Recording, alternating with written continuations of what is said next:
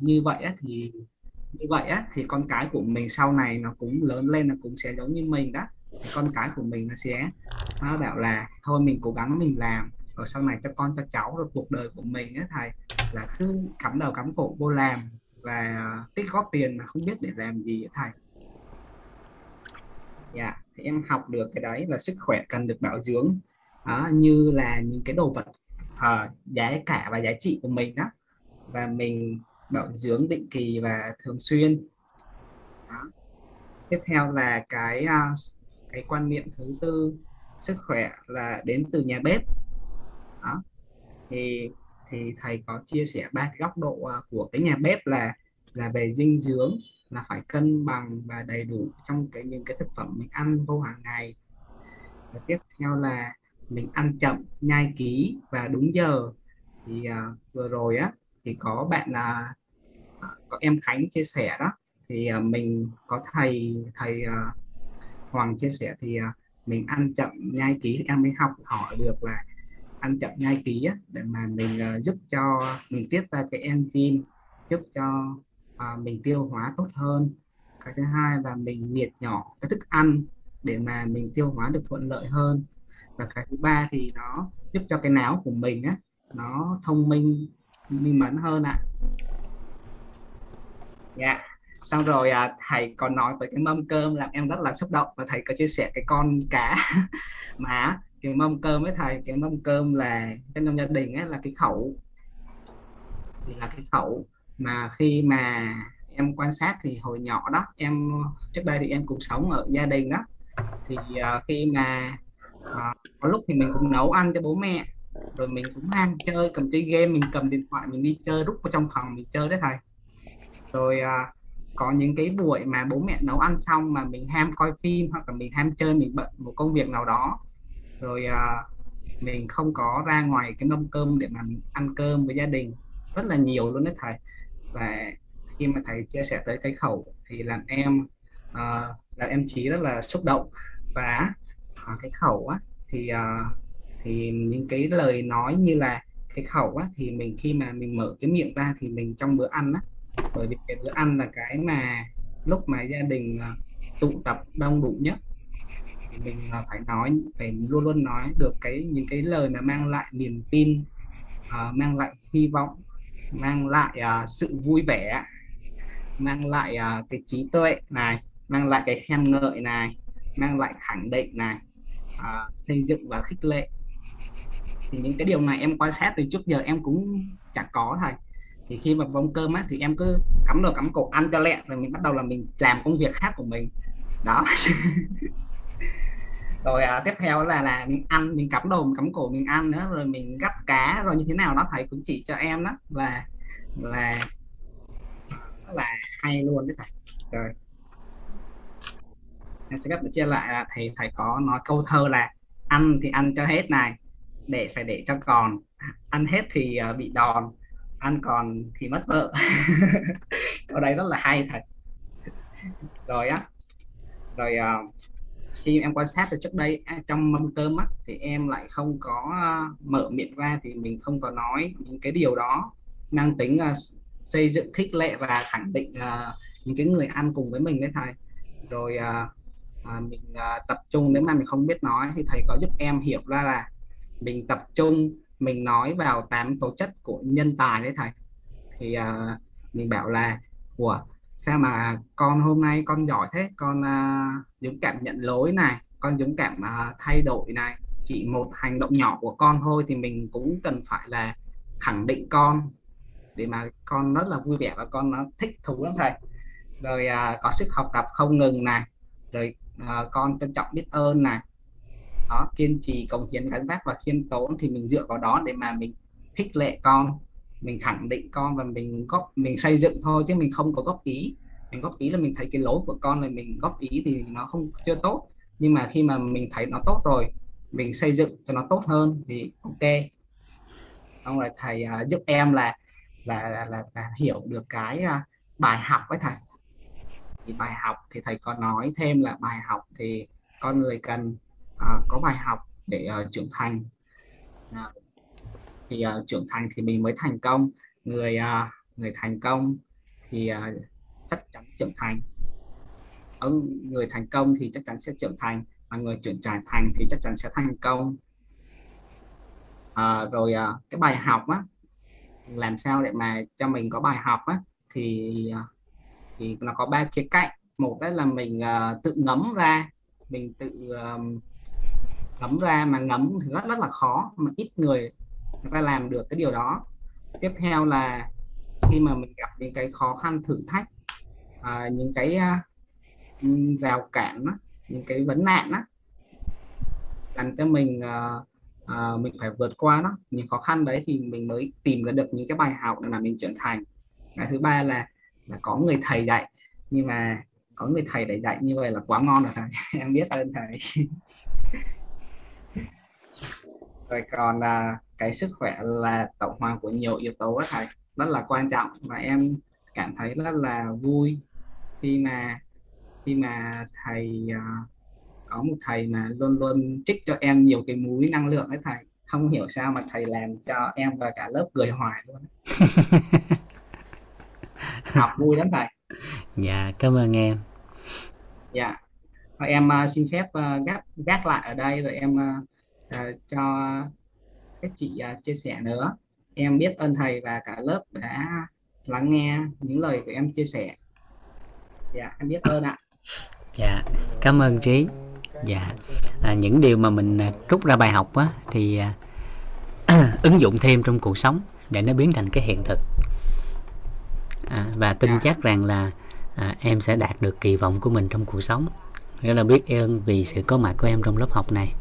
Cảm ơn em. Cảm ơn thầy. Dạ. Biết ơn cả nhà. Dạ, dạ. Biết ơn em đã chia sẻ.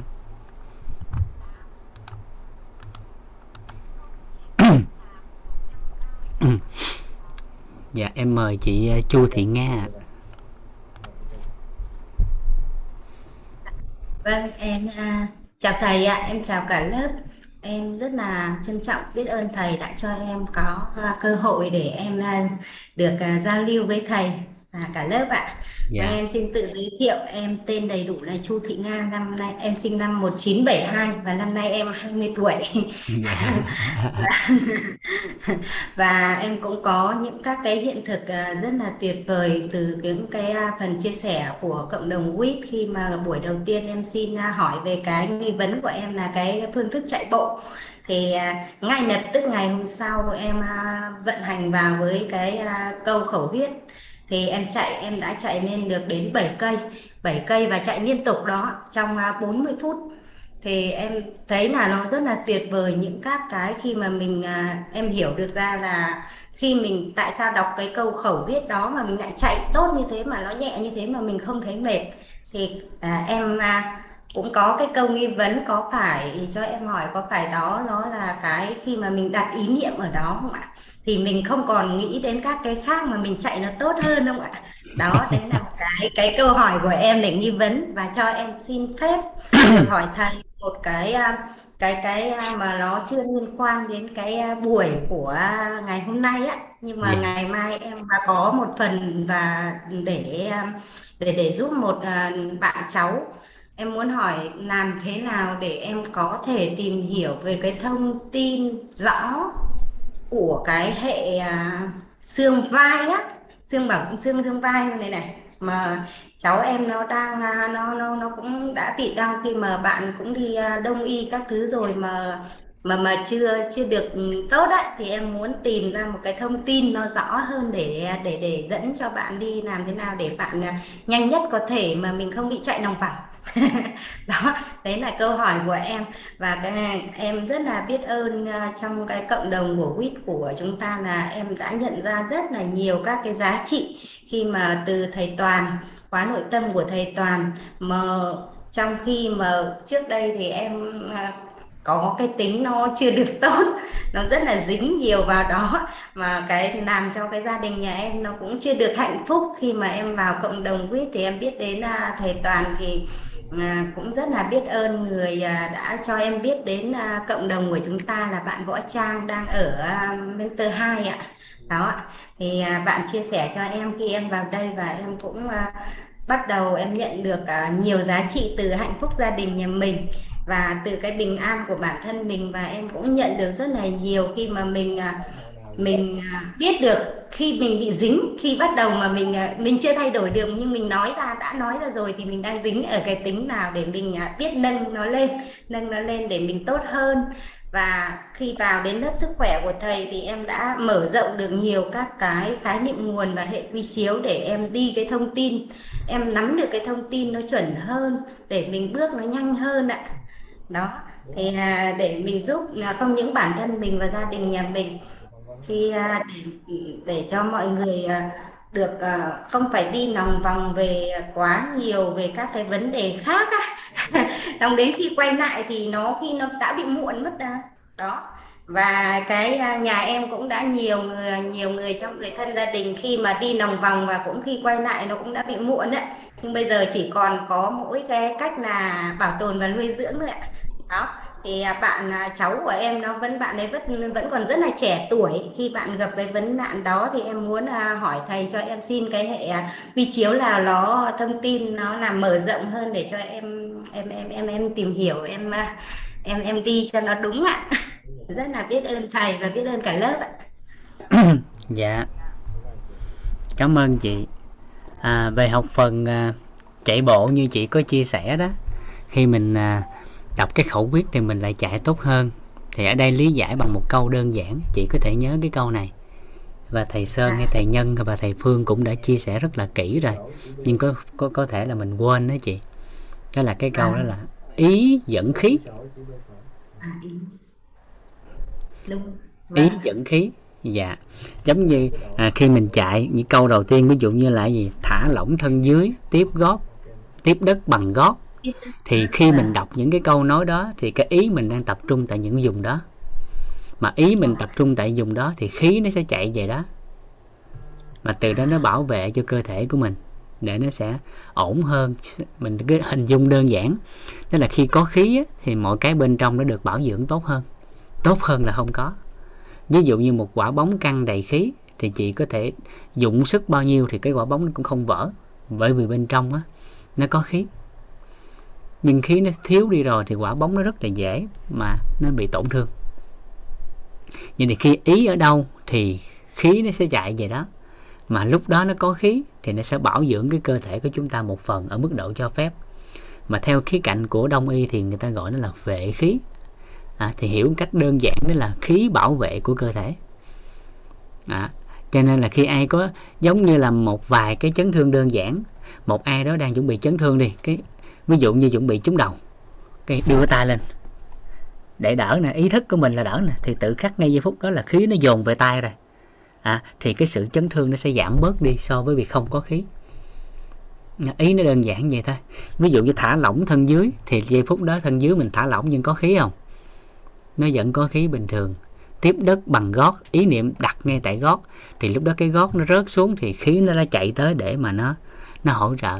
Rồi mỗi lần tiếp đất nhấc bổng người lên thì hình ảnh hóa ngay là cái phần chân nó nhóng lên, và nhóng lên thì ý nó về đó, khí nó chạy về, thì ngay giây phút đó khí nó chạy được, và từ đó làm cho mình đủ đầy lên. Và đơn giản là nếu thuộc lòng cái khẩu quyết đó và dụng tâm đọc thì lúc chạy nó sẽ tốt hơn bình thường, bởi vì giây phút đó khí sẽ chạy về những nơi chúng ta có để ý ở chỗ đó. Đúng rồi ạ. Tại vì em chạy, khi em đọc ấy thì cái đầu gối, trước mà cái buổi đầu tiên em chia sẻ với thầy là cái đầu gối khi em chạy thì cái đầu gối của em nó đau á, nhưng khi em đọc cái câu khẩu quyết đó em chạy được 8 cây gấp đôi, nhưng mà đầu gối của em nó rất là nhẹ nhàng, nó không có cái hiện tượng gì. Và khi mình không chạy nữa, mình đi bộ thì mình đi thấy nó rất là nhẹ luôn, đi như kiểu mình đi ở trên mây á. Đấy là cho nên là rất là tuyệt vời của cái bí quyết ở trong cộng đồng của chúng ta, mà từ trước đến nay mà bây giờ mới nghe thấy và bây giờ mới biết để mình đưa vào hiện thực, nó có kết quả ngay ạ. Đó, cho nên em rất là biết ơn thầy và biết ơn cộng đồng ạ. Dạ, cảm ơn chị. Rồi, đó là khía cạnh của chạy bộ. Còn khía cạnh của cháu thì hôm nay bắt đầu mình vào nội dung đó chị. và may quá, biết ơn thầy rất là nhiều. Mai bạn ý mới là bạn rảnh để bạn đang bảo bạn đi kiểm tra theo đông tiếp tục để lấy thuốc của các cái phương thức của đông y và tây y. Bạn dùng nhiều, đông y bạn dùng mấy liều rồi á? Dạ. Đó. Dạ, nên dạ, chụp chiếu kiểm tra lại cái phần vai nha chị. Vâng. Nên chụp chiếu lại cái phần vai. Tới bệnh viện chúng ta sẽ chia sẻ những cái, nhờ cái cháu chị á, chia sẻ những cái bất ổn mà cháu đang mắc phải á, với kỹ thuật viên, với bác sĩ, thì lúc đó người ta sẽ cho lời khuyên phù hợp là chụp MRI, CT hay X-quang hay là siêu âm để mình coi nó tổn thương ở phần nào mà mình bắt đầu theo lộ trình điều trị, bảo tồn và nuôi dưỡng lại. Dạ. Dạ em biết ơn thầy ạ. Dạ em cảm ơn chị. Nay em cũng được nghe luôn và em sẽ tập trung. Biết ơn thầy rất là nhiều ạ, em biết ơn cả lớp ạ. Dạ, hôm nay mình tới nguyên lý đó thì những cái đó sẽ lý giải cho chị. Vâng ạ. Dạ. Cảm ơn chị. Vâng. Em chào thầy ạ, em chào cả lớp ạ. Dạ.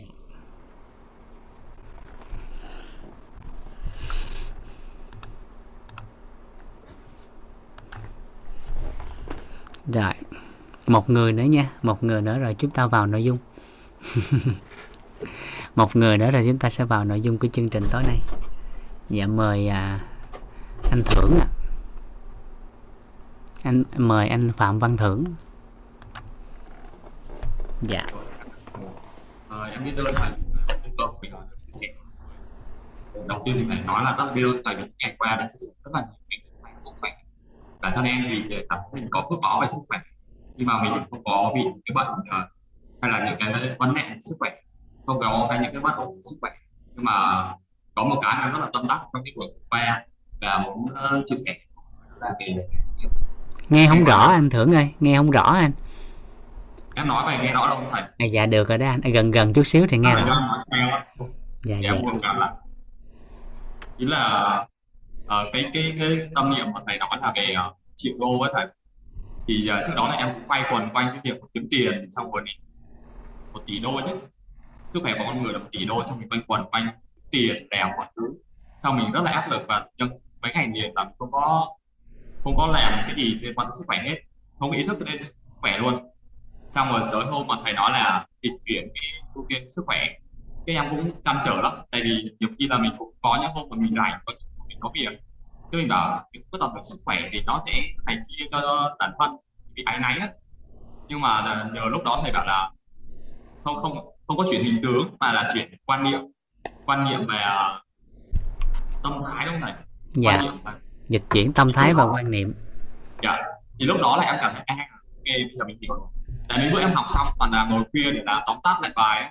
Xong rồi bảo chắc kêu là nó ảnh sức khỏe. Nên từ lúc đó thì mình hiểu không có bị áy náy nội tâm nữa, mình rất là vui vẻ mà mình ngồi. Tại vì mình hiểu đây là cái này đã tốt cho cái nội tâm của mình, cho tinh thần và xã hội, đặc biệt là việc mà của học cho mọi người. Thì rất là biết ơn thầy cho mọi người. Nhờ lớp này thì em cũng mở ra rất nhiều góc độ về công việc, và thầy ứng dụng cái kiến thức của lớp nội tâm ấy, vào sức khỏe để chia sẻ cho mọi người đấy. Một lần nữa rất là biết ơn thầy. Dạ, cảm ơn anh. Dạ, cảm ơn anh. Cho nên về hình tướng thì nhiều người ta cũng làm liên quan tới sức khỏe, nhưng mà tại sao người ta chưa khỏe mạnh? Bởi vì người ta chưa dịch chuyển cái tâm thái và cái quan niệm. Mà tâm thái và quan niệm nó sẽ quyết định cái hành vi của con người, nên từ đó cái kết quả nó sẽ hình thành theo. Nên chỉ cần dịch chuyển được cái quan niệm và cái tâm thái thôi, thì giây phút đó chúng ta đã bắt đầu đi trên cái hành trình của sự khỏe mạnh rồi.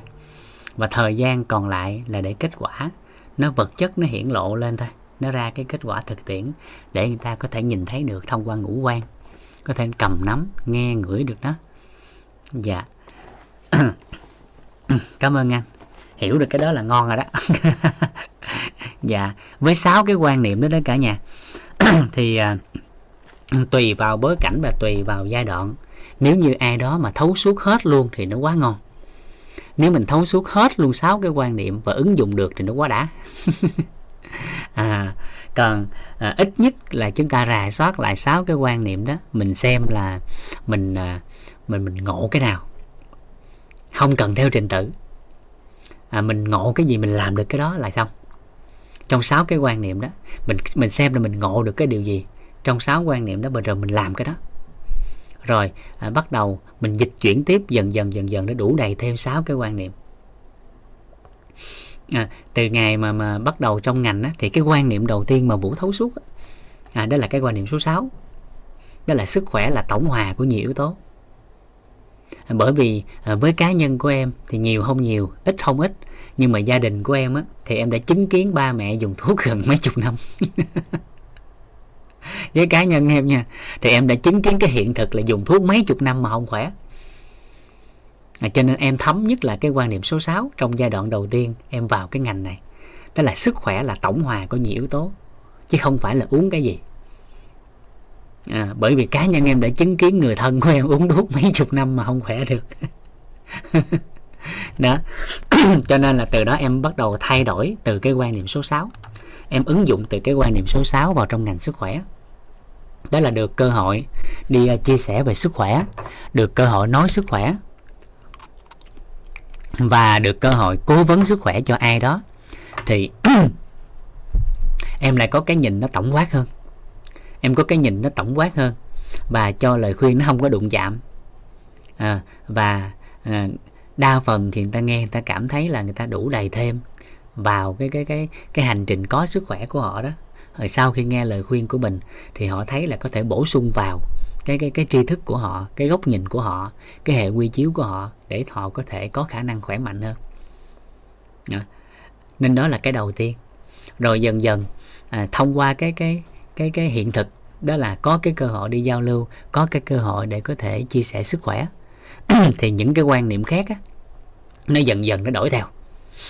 Nó dần dần nó đổi theo. Rồi từ cái quan niệm số 6 thì cái tiếp theo em lại ngộ sâu sắc, đó chính là cái quan niệm số 5. Rồi bắt đầu tới cái quan niệm số 1. Mỗi cái bối cảnh, mỗi giai đoạn nó khác nhau. Rồi tính tới hiện tại thì cái quan niệm số 4 là cái quan niệm mà em ngộ sau cùng. Cái quan niệm số 4 là cái quan niệm mà Vũ ngộ sau cùng và Vũ ứng dụng. Đó là từ khi mà có con cái. Bởi thầy hay nói là có trải nghiệm mới có giác ngộ. Thì thông qua học tập thì mình có thể rút ngắn được cái quá trình trải nghiệm đó.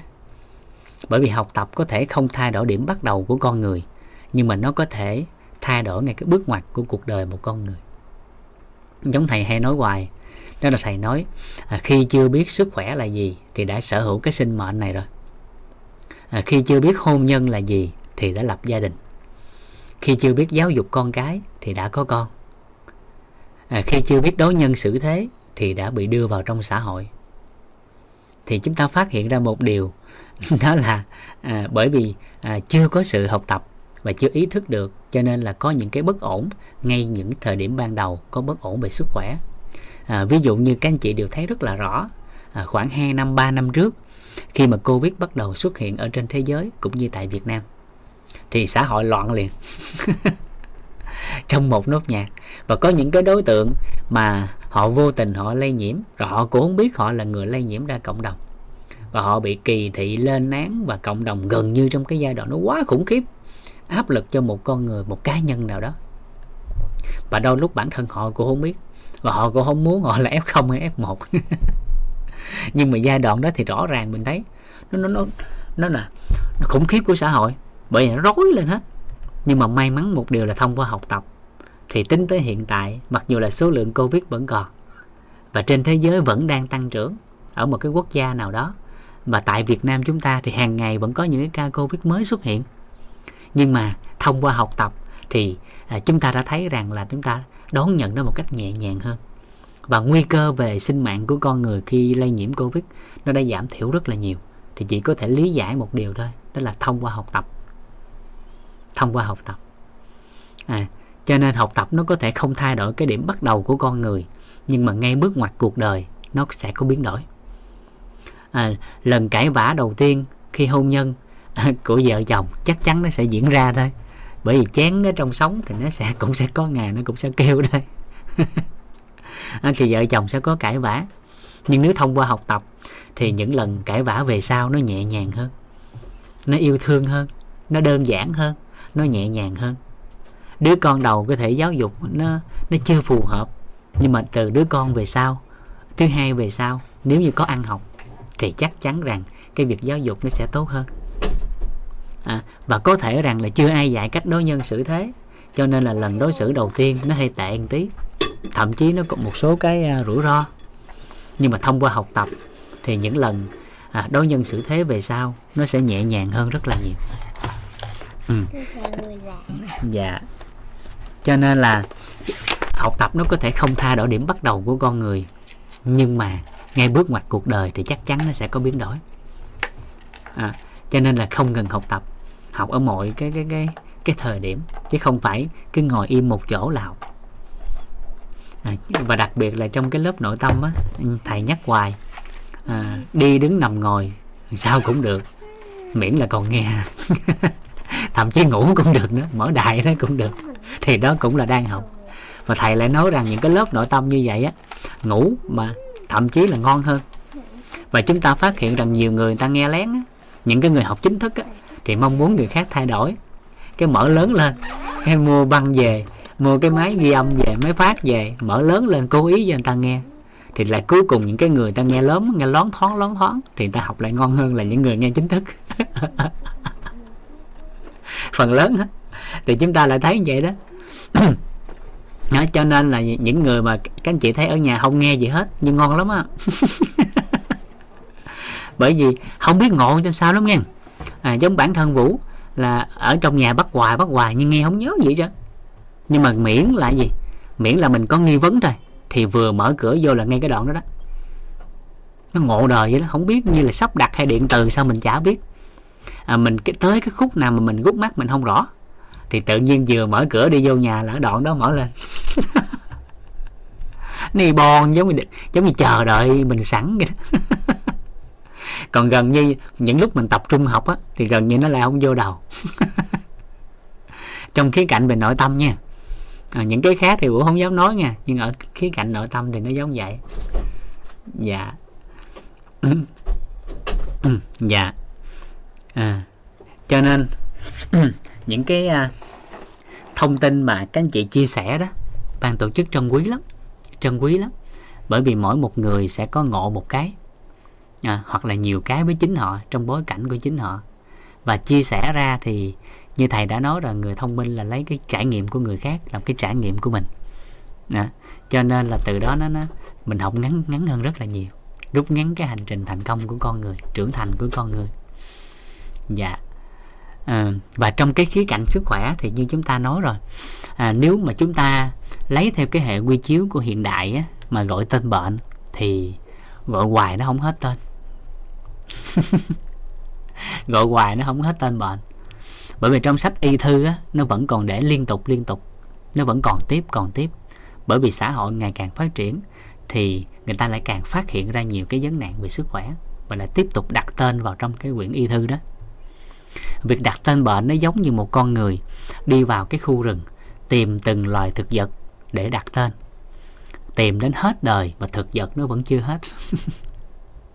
Nhưng nếu chúng ta lấy cái hệ quy chiếu của dân gian thì nó đơn giản để có thể lý giải. Hệ quy chiếu dân gian thì như chúng ta đều biết, đó là bệnh thì nó có 3 dạng bệnh thôi, nên chỉ có 3 dạng bệnh thôi. Đó là tâm bệnh, nghiệp bệnh và thân bệnh.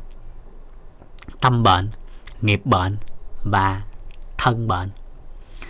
Và kỳ vọng của xã hội lại thường tập trung ở khía cạnh thân bệnh, mà ít nhớ tới nghiệp bệnh, và càng không quan tâm luôn tới tâm bệnh.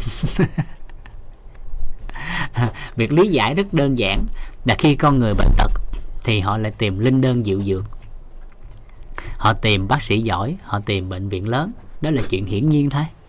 Nhưng mà họ quên một điều là quay lại chính mình, để có thể phối hợp tốt hơn với những đồng nghiệp của mình. Khi họ cho lời khuyên, họ cho giải pháp, thì việc phối hợp của mình với những đồng nghiệp của mình, nó sẽ giúp cho mình có sức khỏe đủ đầy hơn.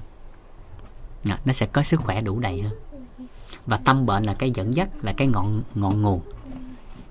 Và chữa được cái tâm bệnh rồi thì cái thân bệnh, cái nghiệp bệnh đó, nó sẽ đơn giản hóa để có thể xử lý. Còn nếu như tâm bệnh mà chưa lý giải được, chưa có thể kiểm soát được, thì thân bệnh nó có thể sẽ tái đi tái lại nhiều lần. tái đi tái lại nhiều lần. Và hành trình này chúng ta sẽ xử lý nó, cái quy trình, hay còn gọi, người ta còn gọi là công thức á, cái công thức để có thể chữa bệnh á, cái công thức để chữa cái công thức chữa bệnh cho con người á, cái công thức để chữa bệnh cho con người. Thì các cao nhân lý giải là bắt đầu từ tâm bệnh, nghiệp bệnh và thân bệnh.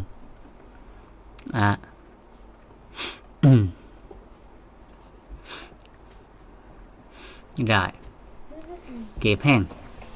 Dạ. Rồi,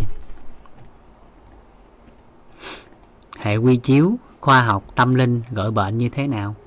Thì đưa vào tam giác hiện thực. Khoa học gốc hiểu thì là thân bệnh, tâm bệnh thì thuộc gốc của tôn giáo.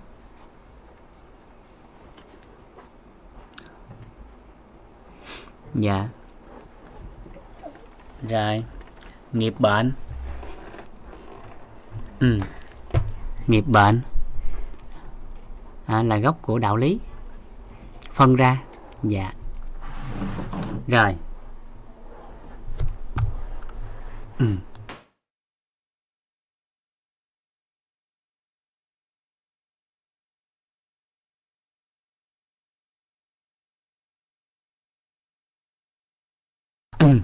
Rồi. Thì chúng ta sẽ bắt đầu đi vào cái hành trình để chúng ta có thể lý giải và chúng ta hỗ trợ cái ba dạng bệnh này theo góc nhìn của dân gian một cách đơn giản trước. Dạ. Khi chúng ta hiểu về nguyên lý vận hành của cơ thể con người theo bốn cái nguyên lý Đông Tây Y, dinh dưỡng và dân gian, thì lúc đó chúng ta sẽ có thêm cái giải pháp cho thân bệnh một cách đủ đầy hơn. Dạ. Thì bối cảnh phù hợp, thì như hôm qua mình đã giao lưu á, thì Vũ sẽ chia sẻ cho cả nhà cái góc nhìn, cái hiện thực cá nhân của Vũ để cả nhà có thêm một cái hệ quy chiếu để có thể hỗ trợ sức khỏe tâm bệnh cho ai đó, dạ.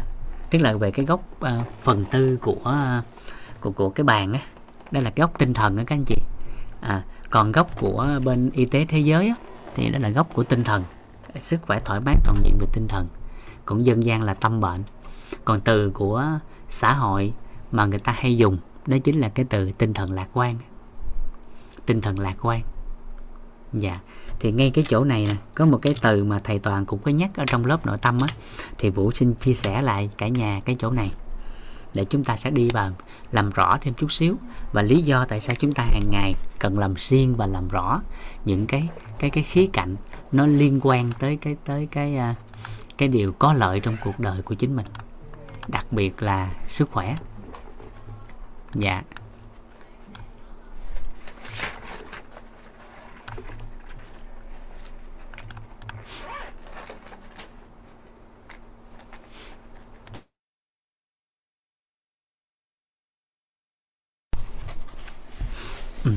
Rồi. Này, một cái từ này thì bản thân Vũ thấu hiểu cái này nhiều lắm, tại hồi xưa mình dính vô cái trường hợp này á.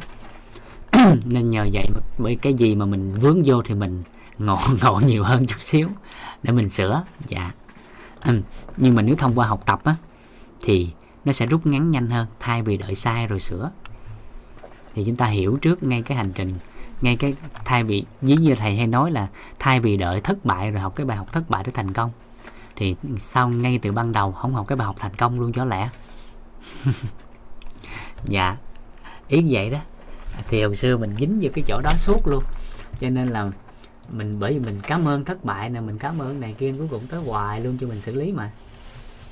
Thì cái chỗ đó Vũ ngộ sâu sắc, bởi cá nhân Vũ rơi vô cái trường hợp đó.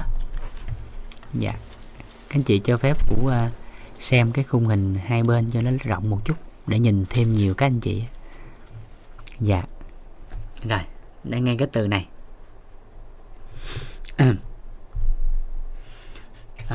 Từ này thì lại xuất phát từ cái định nghĩa của Tổ chức Y tế Thế giới, đó là giả khỏe mạnh á. Nhưng mà trong tri thức của con người, trong cái hệ quy chiếu thì nó rơi vô cái chỗ này nè, nó gọi là giả hiểu biết.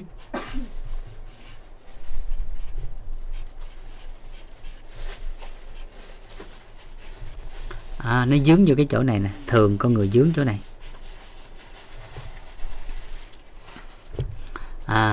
Hồi xưa là Vũ bị cái này nhiều nhất. Vũ bị cái này nhiều nhất. Ví dụ nè. Ví dụ. Đây. Ví dụ.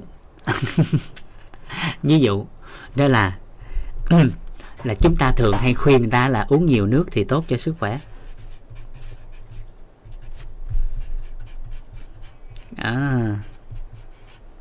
Uống nhiều nước là tốt cho sức khỏe.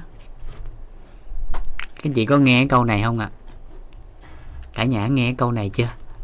Nghe hoài đúng không? Cả nhà cho phép Vũ sửa cái bảng này, nó hơi nghiêng rồi. Dạ. Dạ, nghe hoài luôn. Rồi. Vậy theo cả nhà nha, cả nhà làm rõ giúp Vũ nè. Nó uống nhiều nước là tốt cho sức khỏe, thì bao nhiêu thì gọi là nhiều?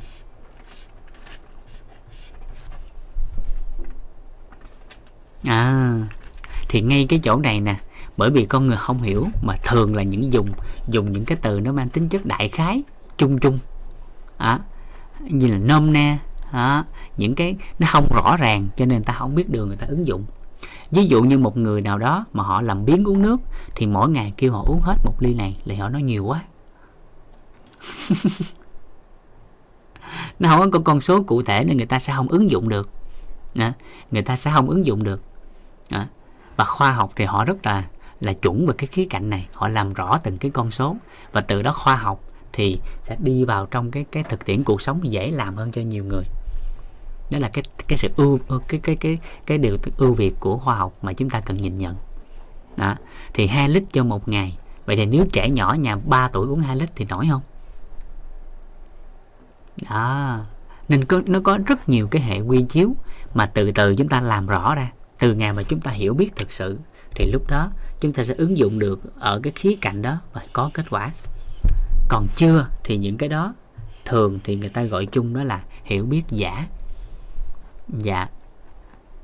Nên theo công thức của bên viện dinh dưỡng và y học dinh dưỡng hiện đại thì người ta dùng cái này.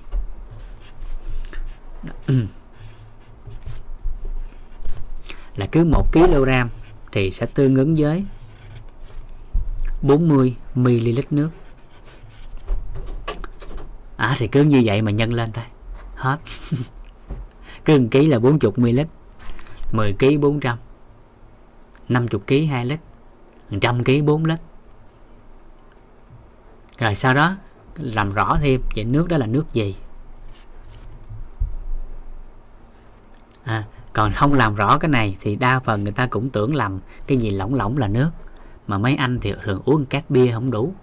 Thì nó uống nhiều lắm mà tại sao vẫn bệnh. Ví dụ vậy. Hoặc là uống trà. Hoặc là uống cà phê.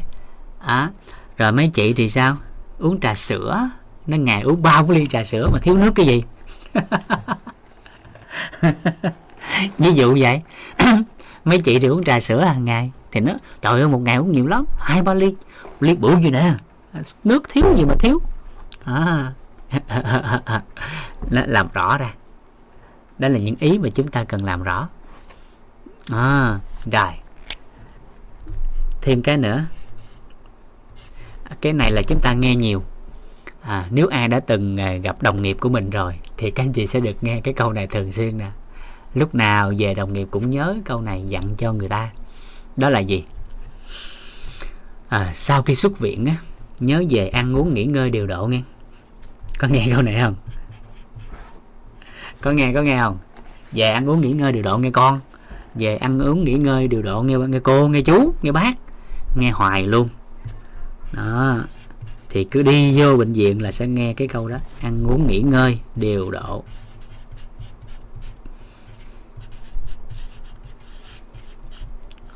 Nghe rất là kỹ, nghe rất là nhiều. Thì cái là một ngày nào đó đẹp trời, cái mình rảnh cái mình hỏi lên người ta. Vậy thì ăn uống nghỉ ngơi điều độ là ăn uống nghỉ ngơi làm sao?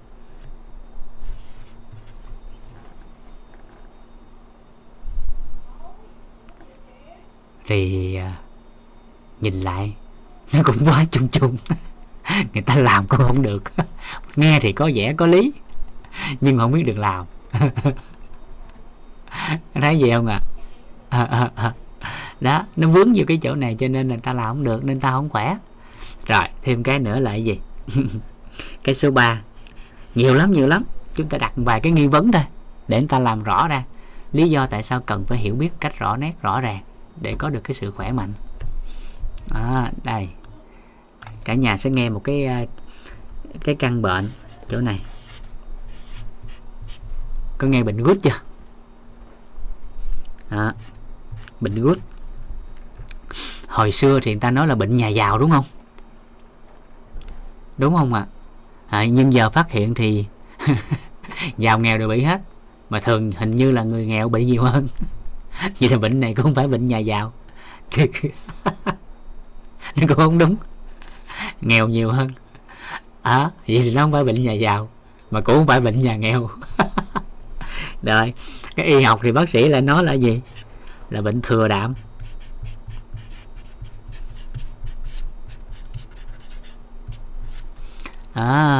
Rồi cái bắt đầu mình ra mình hỏi bác sĩ lại. Dạ bác sĩ, em nè, Vũ nè, em nè bác sĩ, em nè, em F72 nè, em nặng 65 kg nè, vậy mỗi ngày em ăn bao nhiêu đạm là đủ? Mà nói em thừa.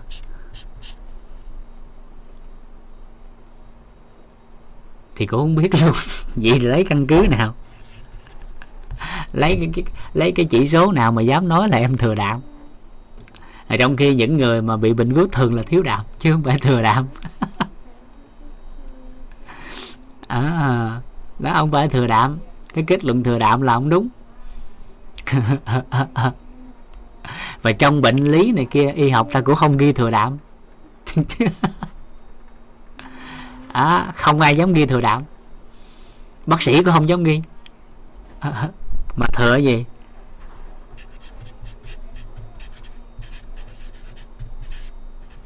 Thừa axit uric mới đúng chứ không phải thừa đạm. Mà nếu là đạm á, thì người ta không dùng từ thừa đạm mà người ta dùng cái từ là rối loạn chuyển hóa đạm thì nó mới đúng. Đó. Rồi, thêm cái này nó vui lắm nè. Càng hỏi càng nói mình càng rõ. Cho nên đó là lý do tại sao hôm qua Vũ thực tâm nói với cả nhà là có cái cơ hội mà giao lưu thế này nè, thì cái người biết ơn là Vũ chứ không phải các anh chị. Bởi vì càng hỏi thì Vũ càng rõ. Cái gì chưa biết thì mình đi tìm hiểu. Và trong giây phút nó đơn giản, liêm chính với nội tâm, biết nó biết, không biết nó không biết, là nó đơn giản nhất. Rồi, cái bệnh này vui lắm. Đó là bệnh tiểu đường, hay còn gọi là đái tháo đường á. Đái tháo đường thì nhiều người ta nói là do đường dư trong máu mà sanh ra tiểu đường. Thì bắt đầu về khuyến nghị là lượng đường ăn giảm xuống, giảm lượng đường xuống. Thậm chí có người là cắt đường luôn. Nhưng bắt đầu gặp bác sĩ hỏi một câu nè: Bác sĩ em nói em dư đường, Về em cắt đường luôn à, em giảm ăn đường luôn. Tại sao đường em dư hoài vậy? Đường đâu dư hoài vậy? Anh đâu ăn miếng đường nào đâu mà tại sao đường dư hoài bác sĩ? Có ai hỏi câu này không? Nói đường dư mà. Đường dư thì tôi về tôi nghỉ ăn đường rồi, tôi ngưng ăn đường luôn rồi, tôi bớt đường tối đa luôn rồi. Ngày tôi ăn 3 chén cơm, giờ tôi ăn còn nửa chén à. Nhưng mà tại sao nó dư hoài vậy bác sĩ?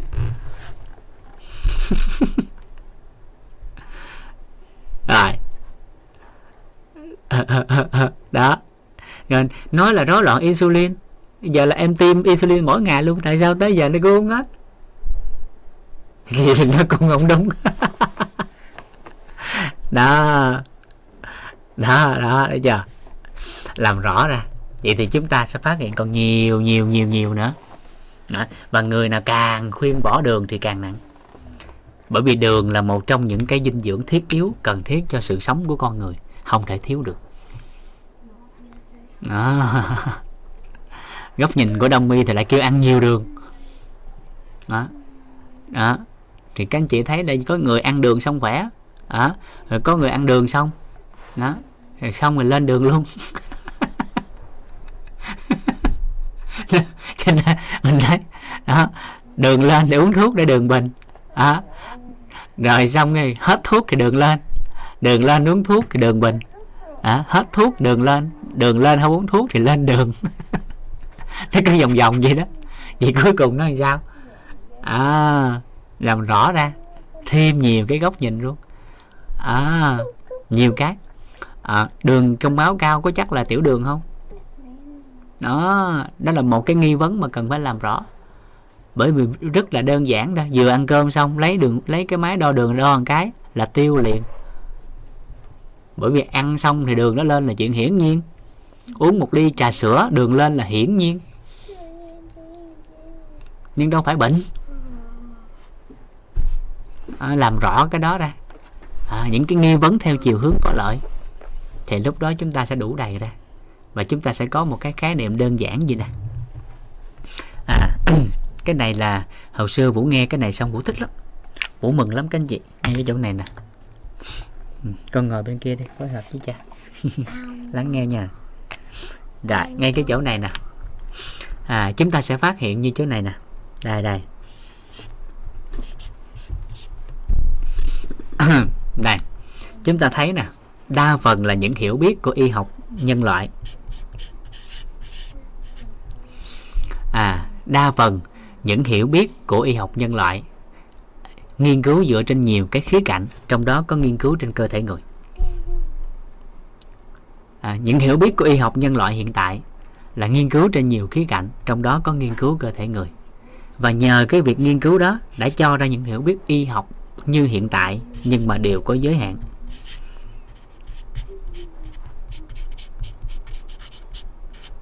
Đều có giới hạn. Và ngay cả thậm chí nghiên cứu trên cơ thể người tới giờ cũng chưa hoàn chỉnh. Ví dụ thôi, bộ não tới giờ cũng chưa nghiên cứu hết, hiểu cũng không hết về bộ não. Đúng vậy không ạ? À? Con người hiểu hết về bộ não chưa? Chưa. À, vậy thì với bộ não có ảnh hưởng gì đó nếu mà dùng kỹ thuật hiện đại cắt mổ. Nếu ngay cái vị trí, cái vùng mà mình hiểu biết sâu sắc thì không nói. Còn nếu ngay những chỗ mình hiểu biết không tới thì sao? Thì ai biết chuyện gì xảy ra? Thì sao biết được? À, nhưng mà khổ nổi con người là gì?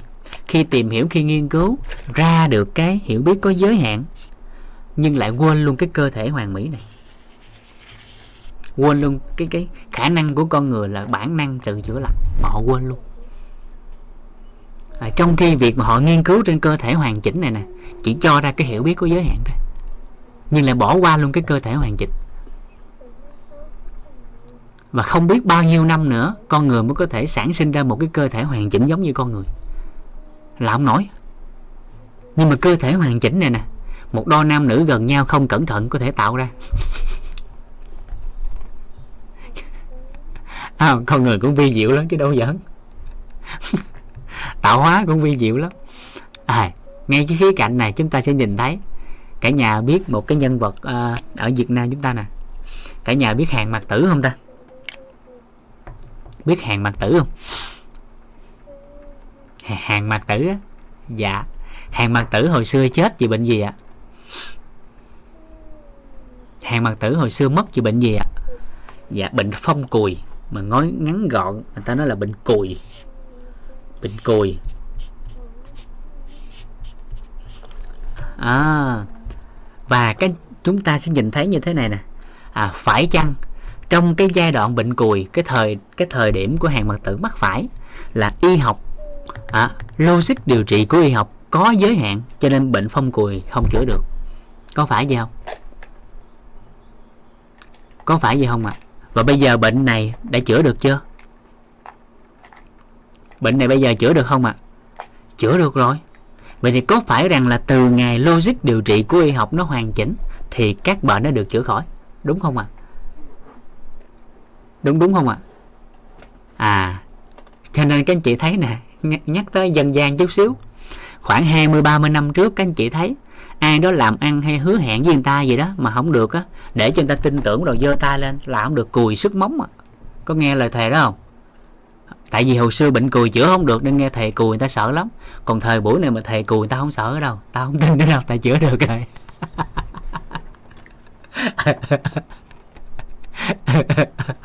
À, lên thề thì có phải lựa thời điểm nghe. Bây giờ mà nói thề là cùi sức bóng mai tính nhá, thầy giờ chữa được rồi. Nhưng thời của Hàn Mặc Tử mà cùi của nền ta sợ lắm á, là tin số dách luôn á. Rồi, vậy thì ngay cái chỗ này nè sẽ còn nhiều nữa chúng ta sẽ phát hiện. Ví dụ như là bệnh sốt rét nè, sốt xuất huyết nè, lao phổi nè, và trong đó có tiểu đường. Tất cả những cái bệnh mà trước đây chúng ta tìm hiểu từ cùi, sốt rét, sốt xuất huyết, lao phổi vân vân, thì cái giai đoạn xuất hiện đó đó, tư duy logic điều trị chưa hoàn thiện mà bệnh nó không chữa được, hoặc là chữa chưa có được như mong muốn, như kỳ vọng. Thì tính tới thời điểm hiện tại, khi mà tư duy logic của y học hoàn thiện rồi, thì những căn bệnh này nếu phát hiện ở thời điểm phù hợp thì hoàn toàn có thể chữa khỏi. Đúng không ạ? À? Có đúng vậy không ạ? À? Dạ.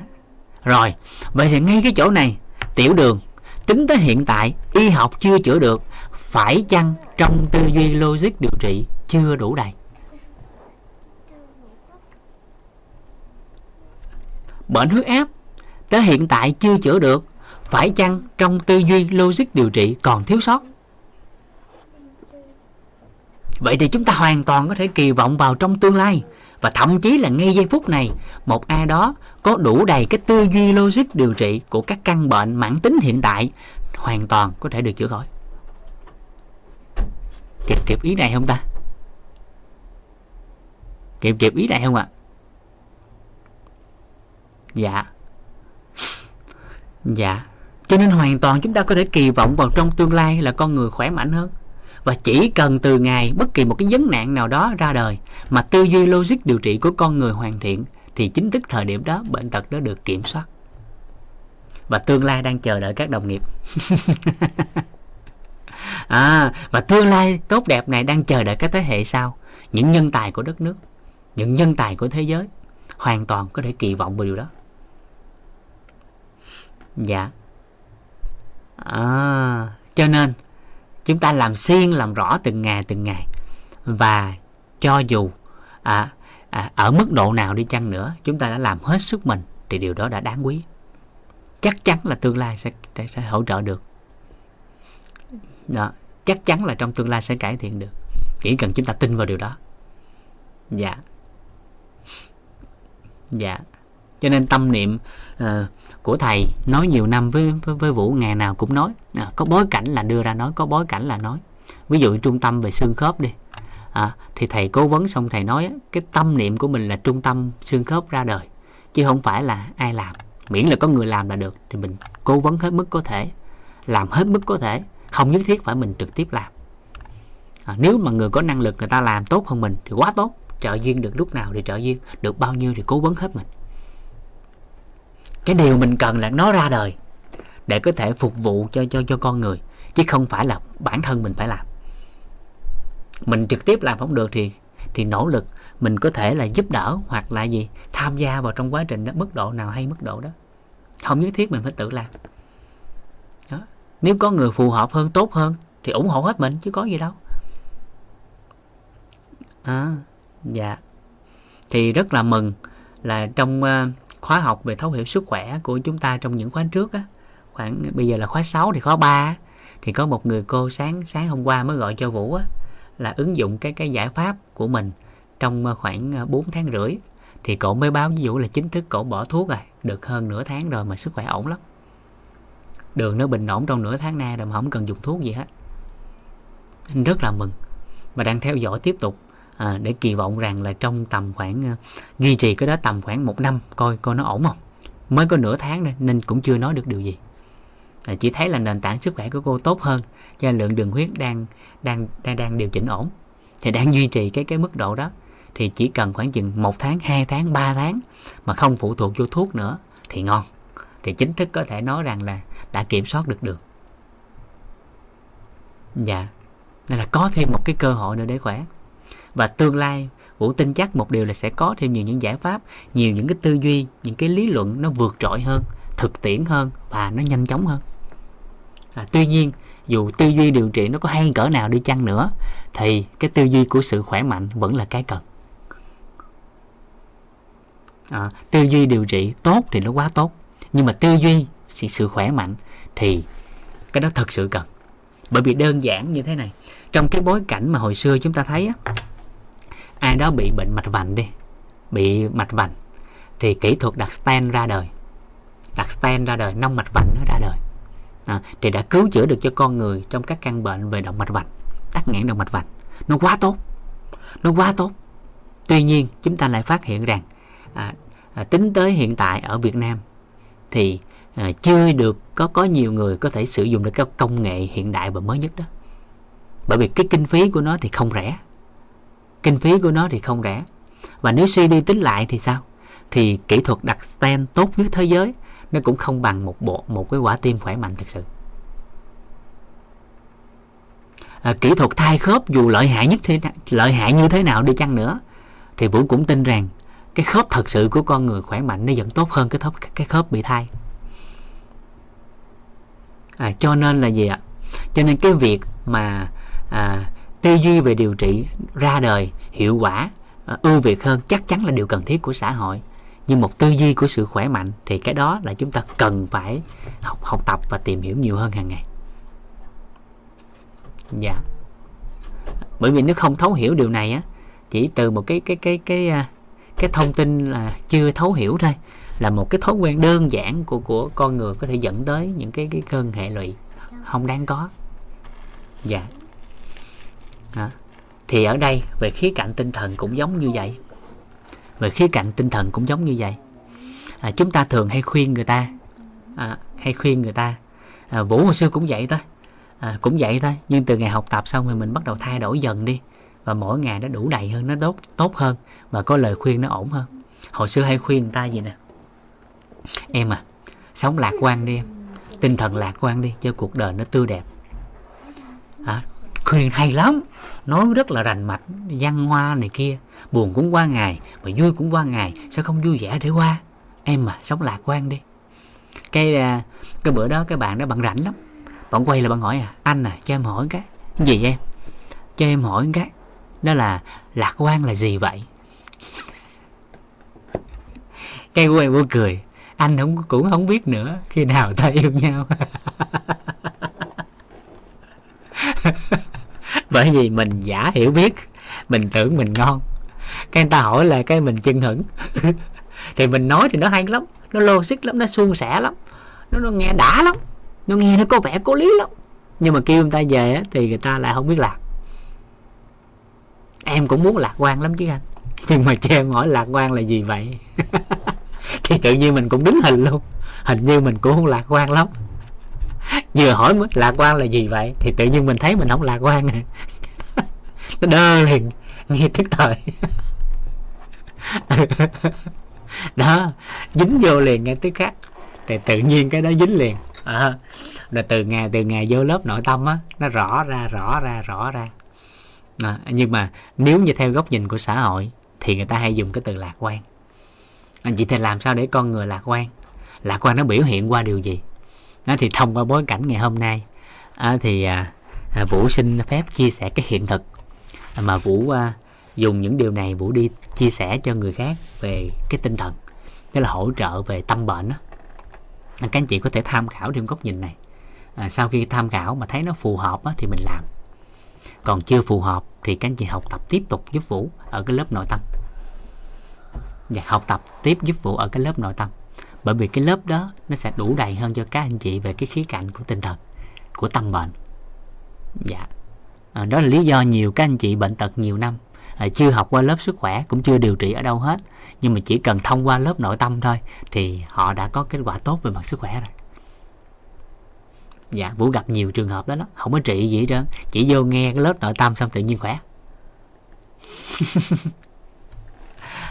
Thì ở đây cho phép Vũ dùng cái từ này của xã hội để chúng ta đi vào thực tiễn mà Vũ ứng dụng, có thêm một cái hiện thực. Dạ, đây là chúng ta dùng cái từ này.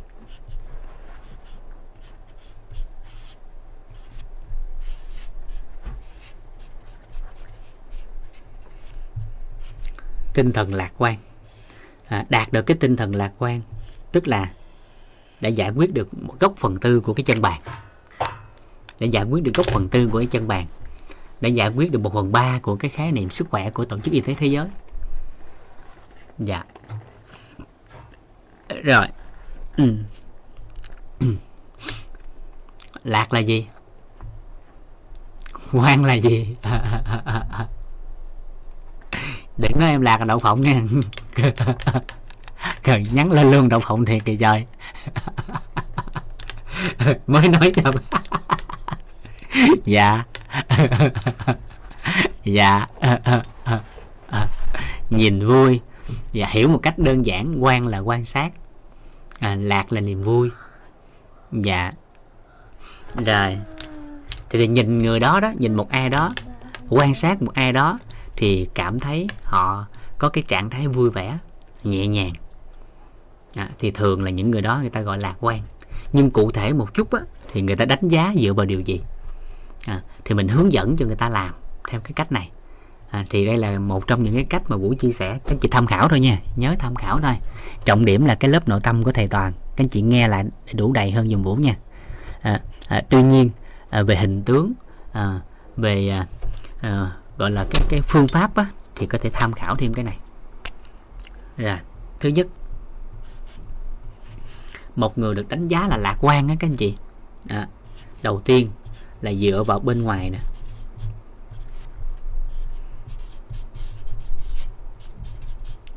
Về hình tướng bên ngoài để đánh giá một người lạc quan thì đầu tiên là người ta dựa vào cái này nè,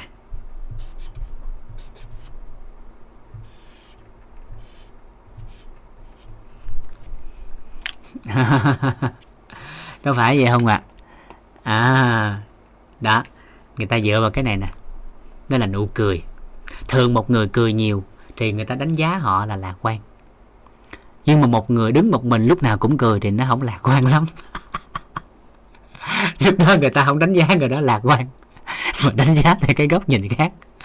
Nhớ, đúng là ai đó cười nhiều về hình tướng, họ vui vẻ thì người ta đánh giá họ lạc quan. Nhưng đứng một mình mà cười hoài thì lúc đó nó không còn lạc quan nữa. Dạ. Thì ở đây, ngay cái chỗ này, nụ cười, chúng ta sẽ có một cái điều như thế này. Đó là để đạt được cái chữ lạc quan đó, thì đạt được một cái trạng thái, đó là nụ cười của trẻ thơ.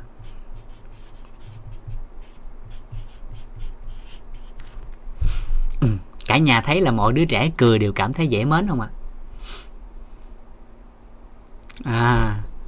Mọi đứa trẻ dù hình tướng như thế nào, và dù đẹp hay không đẹp, dù có tật nguyền hay không tật nguyền, nhưng miễn là các con nở nụ cười thì đều tan chảy cả con tim. Giống như Vũ cũng đã từng đi đến những cái nơi trại trẻ mồ côi, rồi trẻ bị khuyết tật á. Có những đứa trẻ không còn ánh mắt, nó mất luôn cả nửa gương mặt trên, nó còn đúng cái miệng thôi. Nhưng mà khi nghe khách tới thăm, nghe người ta tới hỗ trợ từ thiện á, hồi con cười một cái, mình nhìn thôi đã tan chảy con tim. Mình không còn quan sát tới cái chỗ nào nó tật nguyền của trẻ nữa, mà đúng cái giây phút con cười thôi, mình nhìn thấy một cái là mình cảm thấy không có gì nó đẹp bằng. Ngay cái giây phút đó là cảm thấy khác. Nhưng mà tại sao con người lớn lên rồi á, càng cười thì lại cảm thấy lạc quan nữa? Bởi nụ cười nó treo trên môi, giống cái miệng khi lớn tuổi rồi, giống như cái miệng có 2 cái móc vậy đó, đến cơ quan cái móc rồi hi hi hi, nó gịch lên không mà, chứ nó không có gì. Nhưng mà trẻ nhỏ thì cười lại khác. Mà hồi xưa Vũ hay nói vui gì nè, nụ cười trẻ thơ là sao? Hình tướng, có một số người hỏi hình tướng với trẻ thơ là sao, Vũ hay nói vui. Vũ hay nói vui, nụ cười trẻ thơ là nụ cười rung vú á. Tại tụi nhỏ nó cười rồi. Nó cười cả toàn thân đó. Cho nên Vũ hay nói vui là nụ cười rung vú. Thì có một số chị á, vô học không trọn vẹn, nghe khúc đó cái về anh ơi em cười chưa rung. Thì nó không còn lạc quan lắm. Tại vì con nít nó cười cả thân thể của nó, nó không chỉ đơn giản là trên cái miệng của nó, mà cả ngôn ngữ hình thể toàn thân của nó. Cái gì có thể ứng dụng được trong giây phút đó là con cười. À, và cả nhà có tin rằng á, đó là nụ cười có thể thay đổi vận mệnh một con người không? Tin không ạ? Điều này là Vũ ứng dụng nó trong thực tiễn lớn lắm á. Nó không có cái gì đó, nó lớn lao chứ, nhưng mà cảm thấy lớn lắm. Chỉ một hành vi nhỏ là nụ cười thôi. Đó là thời xưa khi Vũ đi thị trường, bên cái mảng mà bên dinh dưỡng á, thì lúc đó Vũ về Long Xuyên An Giang á, Vũ thích một cái quán cà phê. Cái quán cà phê đó tên là quán cà phê Cánh Đồng Hoang. Vũ về cái quán đó thường trực luôn. Thì về có cái bác bảo vệ năm mấy tuổi rồi, thì bác giữ xe. Bản thân Vũ thì chạy xe là tự đưa vô bến rồi tự dắt ngay, là thói quen xưa tới giờ, chứ cũng không phải là mình cao cả gì hết trơn, nó quen vậy đó. Thấy bác lớn tuổi mà dắt xe cực quá, mà mình chạy được, xe đang chạy mà nó chạy vô chỗ khỏe. Rồi mỗi lần tới cái chào chú, cười cái chú khỏe à, cái nói hoài mặc dù không biết chú là ai, nhưng mà vô quán chú giữ xe thì chào chú, cười suốt vậy đó. Cái liên tục khoảng tháng cái chú quen mình, chú khoái. Nhưng mà có mấy bạn sinh viên á, chạy SH nè, chạy mấy chiếc tay ga nè, rất là nặng, nhưng vô xong thì dựng không ngay ngắn mà khóa cổ nữa, thì chú phải dựng lại tới dựng lui, nó hơi cực chút xíu. Và cái chuyện đó là việc bình thường, bởi vì đó là cái việc của chú, là cái nghề của chú, nó không có gì sai trái đây hết. Nhưng mà do hành vi đó nó khác một chỗ thôi. Đó là cái nụ cười đó nó liên tục một tháng thì nó được báo ứng.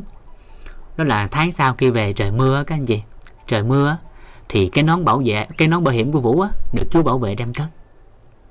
Còn cái nón bảo hiểm của mấy cái bạn Đì Lăng SH này kia đó, thì không biết chú hay gió làm lật ngược lên, nhẹ phết. Nó khác nhau chỗ đó ta.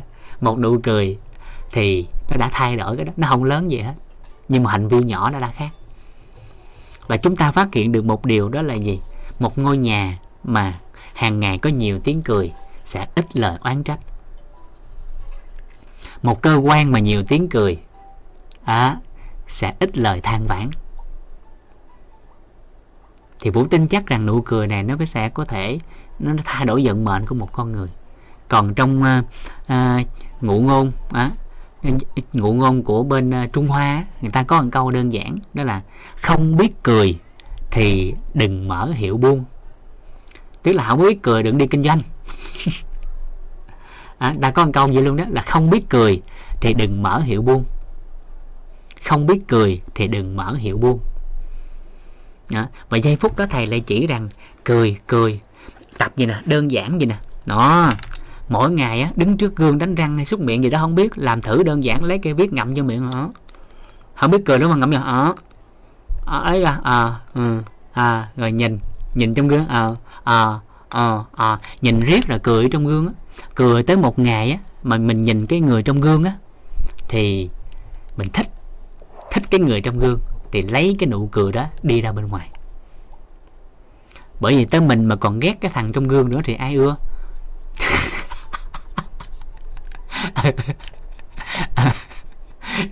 Tới mình mà nhìn cái thằng trong gương còn không ưa nữa thì ai ưa? Nên tập cười đến một ngày mà mình thấy cái người trong gương á, nụ cười dễ thương, thì lấy cái nụ cười đó đem ra bên ngoài, thì nó đạt được cái sự lạc quan. Hơn một chút nữa thì thầy có dạy, đó là gì? Ứng dụng thử cái này nè, gọi là chưa được như trẻ thơ thì cũng đạt tối thiểu là nụ cười bằng mắt. Nụ cười bằng mắt á, đơn giản này nè, lấy cái tờ giấy che lại đi nói chuyện, nhìn vô ánh mắt các anh chị có thấy Vũ đang cười không? Có thấy không ạ? Thì ý nó như vậy đó, tức là không thấy được cái nụ cười của trẻ thơ thì ít nhất là thông qua ánh mắt, dù có đeo khẩu trang thì người ta cũng thấy người đó đang cười, thì tối thiểu nụ cười đó ngon. Tối thiểu nụ cười đó ngon, rồi dần dần đạt như trẻ thơ nữa là quá đã. Rồi hình tướng thì có thể tập được, thì thông qua điều này thì người ta sẽ thấy được. Cho nên mình thấy là thuận cảnh mà mỉm cười đó là bình thường, nhưng nghịch cảnh mà vẫn mỉm cười đó mới là phi thường. Dạ. Thuận cảnh mà mỉm cười đó là bản năng, nhưng nghịch cảnh mà vẫn mỉm cười đó là bản lĩnh. Dạ. Rồi hình tướng. Là cái thứ hai, ngoài việc hình tướng là cười như vậy, thì cái thứ hai, người ta đánh giá một ai đó mà lạc quan thì sẽ thông qua cái thứ hai, đó là ngôn từ của chính họ. Mấy cái này hình tướng tập được, mấy cái này hình tướng ta tập được.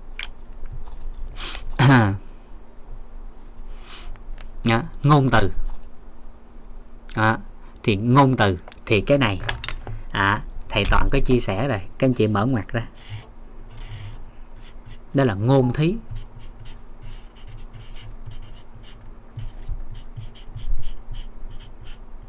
Tập được cái này thì người ta nói người đó lạc quan, nói cái gì mang tới niềm vui cho người khác.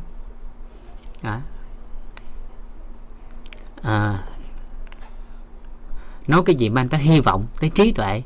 Đó mấy cái đó mình đã được thầy Toàn chỉ rất là kỹ rồi, thì mấy cái này mình tập được. Dạ. Trong cái bối cảnh mà mùa dịch trước thì các anh chị thấy nó là gì? Cảm ơn đời mỗi sớm mai thức dậy, công an phường chưa xuống để giăng dây.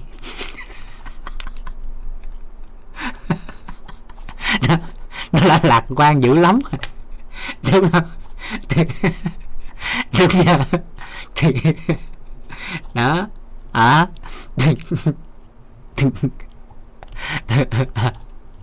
Dẫu biết rằng đường đời nhiều sỏi đá, vẫn mong rằng dấp ngã vẫn còn răng. Nói gì không biết mang tới niềm vui cho anh ta. Dạ. Nghịch cảnh không phải để phá sản, mà để phá kỷ lục bản thân mình. Nghịch cảnh không phải để phá sản, mà là phá kỷ lục bản thân mình. Dạ. Những cái lời mà mang tính khích lệ động viên, giống như chị em phụ nữ thì Vũ hay dùng cái câu này, đó là gì? Phụ nữ được quyền khóc, nhưng mà không được phép thoái lui. Bởi vì khóc là đặc quyền của phụ nữ, nhưng nếu mà mình thoái lui nữa thì gia đình con cái phải làm sao đây? Nên phụ nữ được phép khóc, bởi đây là đặc quyền dành cho phụ nữ. Được phép khóc, nhưng mà không được phép thoái lui.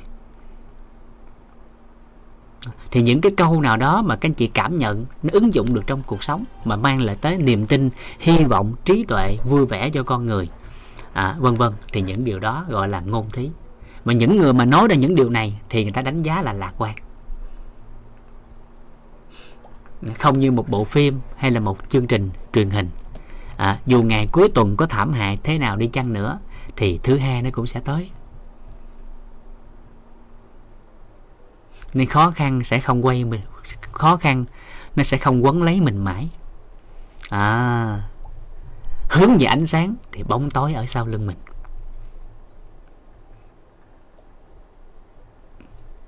Dạ. Nghịch cảnh không phải để phá sản, mà để phá kỷ lục bản thân mình. Dạ. Không như một bộ phim hay là một chương trình truyền hình, cuộc đời con người không có điểm dừng. Dù cho ngày cuối tuần có tệ hại cỡ nào đi chăng nữa thì thứ hai nó cũng sẽ tới. Nên khó khăn sẽ không quấn lấy mình mãi. Hãy hướng về ánh sáng, bóng tối sẽ ở sau lưng.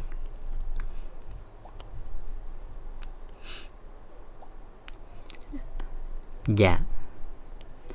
Đó là những dạng ngôn từ. Thì cái ngôn từ và cái hình tướng bên ngoài là nụ cười này nè, thì tập được. Con người ta tập được, tập được hết á. Cái này tập được hết á, các anh chị thấy không ạ? Mớm như Vũ mà còn cười được. Còn bản năng của thầy Toàn hô này cười sẵn rồi, không cần tập. Nhưng mà ông mớm này là phải tập nè. Đó. Dạ. Đó, những cái đó đó. Dạ. Dạ. Thì đây là điều mà các anh chị có thể hướng dẫn cho ai đó tham khảo để có thể đánh giá là lạc quan.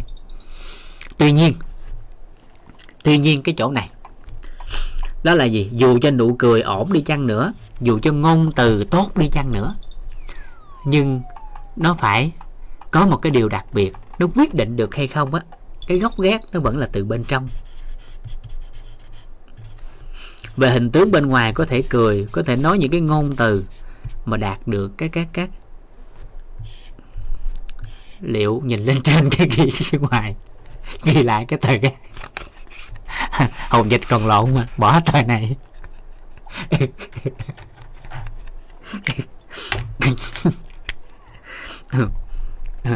Ăn vui quá cho nên nhìn sao viết vậy. Rồi quay lại lạc quan.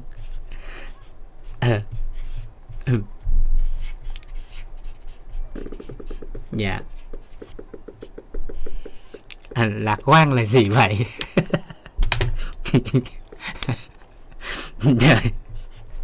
Đó, thông qua cái này smile. Rồi. Nụ cười của trẻ thơ. Dạ, cái thứ hai là ngôn từ.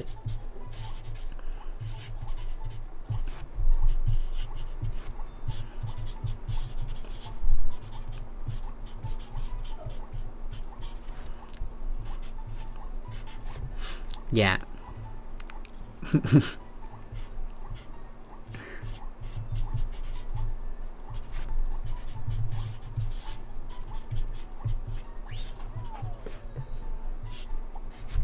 Rồi, bên ngoài bởi hai điều này. Hột lạc quan là quan sát hột đậu phộng hả? Dạ. Rồi. Thứ hai là bên trong chữ trong nha, lúc này là viết đúng nè. Dạ.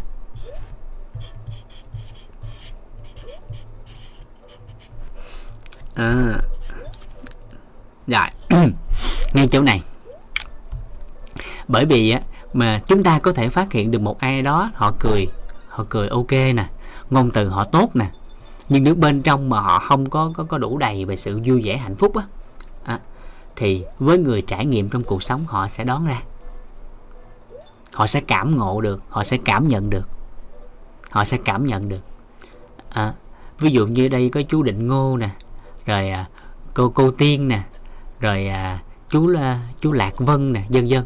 Nhiều các anh chị có trải nghiệm cuộc sống mà thường ở bên ngoài xã hội người ta thường nói là bước qua tuổi ngũ tuần, tứ tuần là 40 á, thì qua 40 á, thì thường những người có trải nghiệm trong cuộc sống, dù là cái người đó ở bên ngoài có thể cười, có thể nói ngôn từ tốt đẹp, nhưng nếu bên trong chưa đủ đầy á, thì họ sẽ cảm nhận được. Nên các có thể quyết định một cách trọn vẹn hơn, đủ đầy hơn một người mà có sự lạc quan hay không. Ngoài cái việc bên ngoài người ta đánh giá qua hình tướng, thì bên trong làm được thêm điều này nữa thì nó quá tốt. Bên trong làm được cái này nữa thì quá tốt. Đó là gì? Đây, cái thứ nhất ở bên trong. Lúc này chúng ta quay lại đứa trẻ. Mỗi đứa trẻ cười, hành vi của nó đều cảm thấy dễ mến, dễ yêu, là bởi vì con trẻ làm được cái gạch đầu dòng thứ nhất này. Đó chính là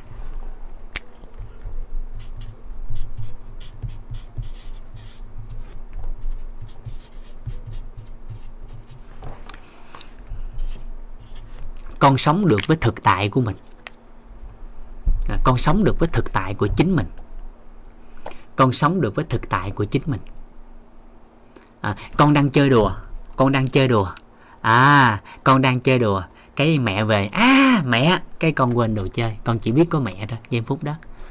Rồi cha về, cha, cái quên mẹ đó.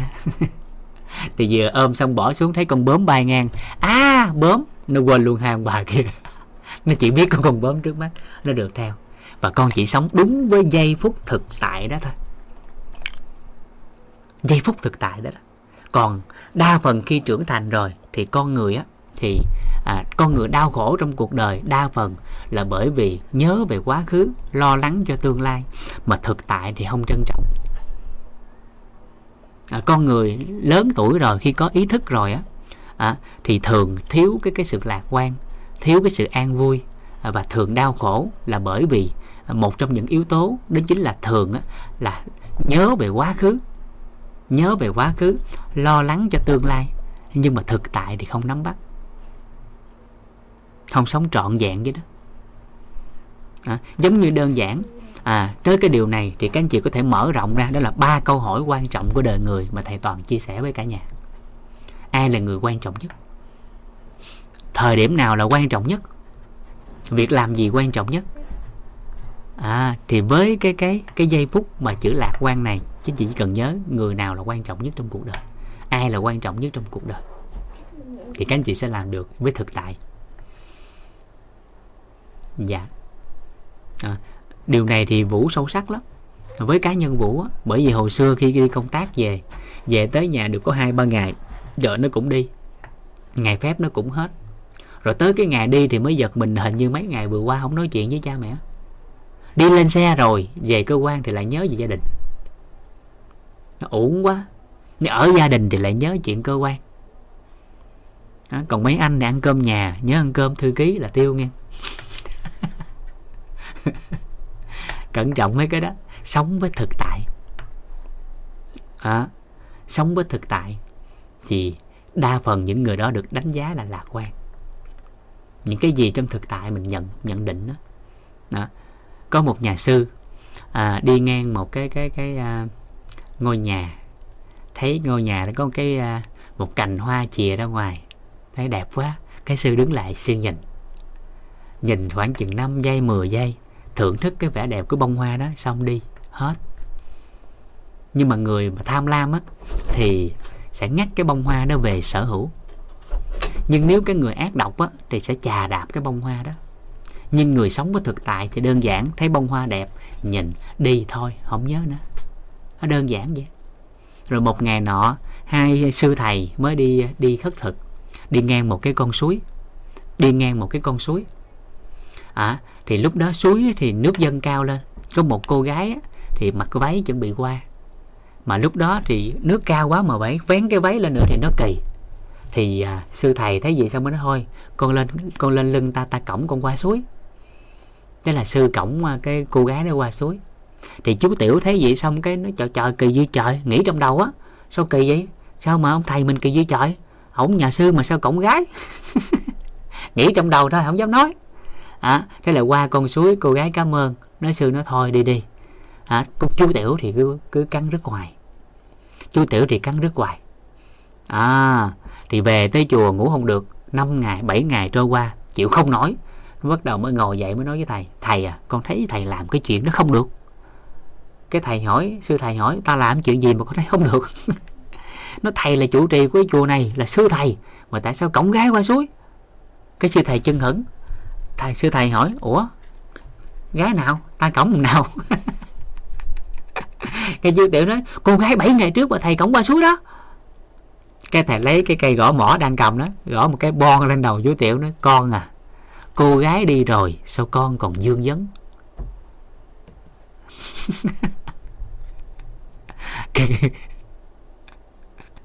Hiểu ý này không ta? Giây phút đó chỉ sống với thực tại, đơn thuần là cứu đi một con người, giúp đỡ một người, đơn giản vậy thôi. Rồi thầy lại kể sâu sắc thêm một cái câu chuyện thực tại. Thầy thấy cái con cua bị cái viên đá nó đè lên, thế là ở kẹt cái khe suối á, thế đưa tay xuống tính cứu con cua, thì vừa đưa cái ngón tay xuống tính gỡ cái hòn đá ra thì bị con cua kẹp, rồi cứ làm tới làm lui hoài, hồi chảy máu tay. Cái chú Tiểu nó thôi thầy ơi, để đại đi, thầy cứu nó làm gì, nó kẹp thầy chảy máu tay kìa. Cái thầy cười, thầy đưa cái ngón tay xuống cho con cua kẹp, tay còn lại dỡ cái hòn đá ra, cái là buông ra để thả lỏng thì con cua nhả ra đi chỗ khác. Chú Tiểu thấy nó: thầy thấy không, máu tay thầy chảy kìa, cứu nó chi vậy? Cái sư thầy cười, sư thầy nói rằng: con kẹp là bản tính của con cua, còn cứu nó là bản tính của thầy. Tại sao vì bản tính của nó mà bỏ đi bản tính của mình? Vậy thì biết cái điều đó tốt đẹp rồi. Giây phút đó thực tại là hạnh phúc cho cuộc đời, tại sao mà còn phải lo nghĩ? Làm thôi, nó đơn giản như vậy.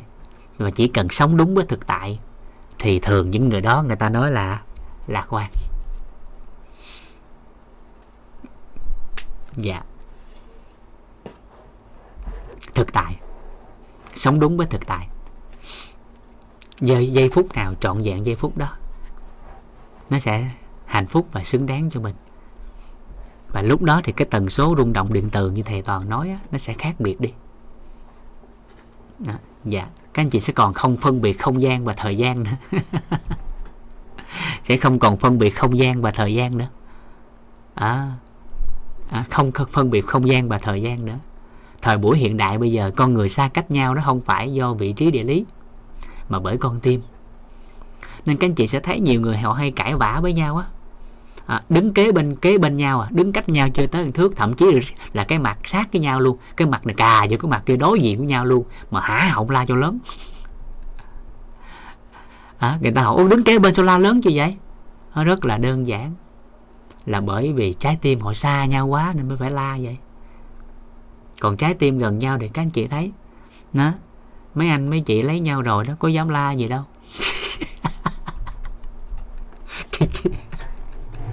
Đúng không? Bởi vì trái tim nó gần nhau, nó khác nhau ở chỗ đó thôi. Thực tại, sống với thực tại. Dạ, rồi. Cái thứ hai, mỗi ngày không biết làm gì thì nhớ ha, khi cảm thấy rằng là trong cuộc sống của mình cảm thấy có vấn nạn gì đó không biết, mình chưa xử lý được, thì nhớ mỗi ngày tiêm cho mình 3-5 liều thuốc. 3-5 liều thuốc, nó tên là liều thuốc biết ơn.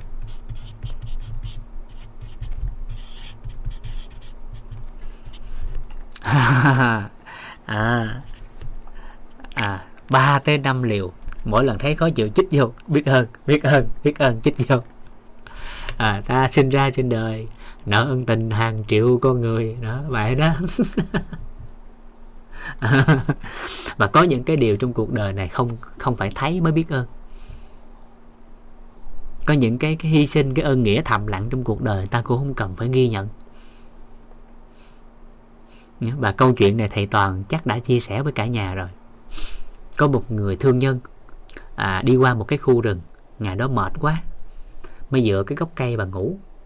Và trong lúc mà ngủ gục như vậy á, ngủ quên á, thì có một con rắn độc nó bò ngang, nó chuẩn bị cắn ông. Thì có một người thương nhân khác thấy như vậy mới bắt đầu xua đuổi con rắn đó đi, rồi tiếp tục cuộc hành trình của mình. Và mãi mãi trong cuộc đời của mình, cái người thương nhân mà ngủ quên đó mãi mãi không bao giờ biết rằng có một người vừa cứu ổng một sinh mạng. Rồi cũng ở trong cái đất Sài Gòn này, cái câu chuyện thực tiễn, có hai vợ chồng đó ở nhà rất cao. Rồi cứ ban đêm á, ông chồng về trễ, cứ mỗi ngày về trễ thì thấy cái ban công của lan can á, ở trên ban công á, đèn cứ mở hoài. Cái ngày đó về khoảng 12 giờ đêm rồi mà thấy đèn mở, cái chuẩn bị tắt cái công tắc. Thì vừa chuẩn bị tắt, cái người vợ chụp cái tay lại, xuyệt một cái, rồi chỉ xuống lề đường. Thì phát hiện rằng là có hai cặp vợ chồng người lao công á, đang ngồi ăn bánh mì vui vẻ bên nhau. Và mãi mãi cuộc đời của hai người vợ chồng đó, của hai vợ chồng đó cũng không bao giờ biết rằng là bởi vì họ mà ánh đèn hàng đêm được thắp lên. Cho nên không nhất thiết là phải thấy mới biết ơn, biết ghi nhận. Và con cái trong cuộc đời không phải nó vô ơn bạc nghĩa, mà bởi vì không có ai nhắc nhở điều đó là một điều. Cái thứ hai là sự hiển nhiên nó hình thành. Sự hiển nhiên hình thành thì biết ơn nó mất. Vậy thì sự lạc quan trong cuộc đời nó không còn nữa, là bởi vì sự hiển nhiên nó đã hiển lộ rồi. Cái này thầy Toàn nói rất là sâu sắc rồi, cho nên Vũ sẽ không nói lại, chỉ nhắc lại điều này và làm cho ai đó thôi để đạt được cái điều này. Rồi, cái thứ ba, điều này mà chưa làm được đó, liều thuốc này mà nó kháng thuốc rồi á thì đổi bài. Nếu tiêm 5 mũi mỗi ngày, cái này mà còn kháng thuốc nữa thì mình chơi cái bài khác.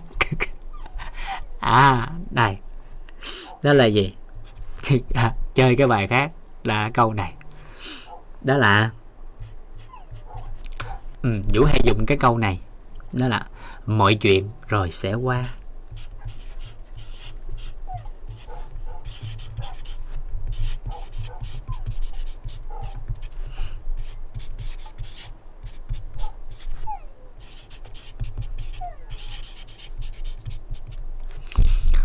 Mọi chuyện rồi sẽ qua. Vũ hay dùng cái này cho một số anh chị mà có cái nhà có tang sự, tang gia. Hồi xưa thì mình chưa thấu hiểu đó, nên cứ mỗi lần người ta có tang gia cái mình chia buồn.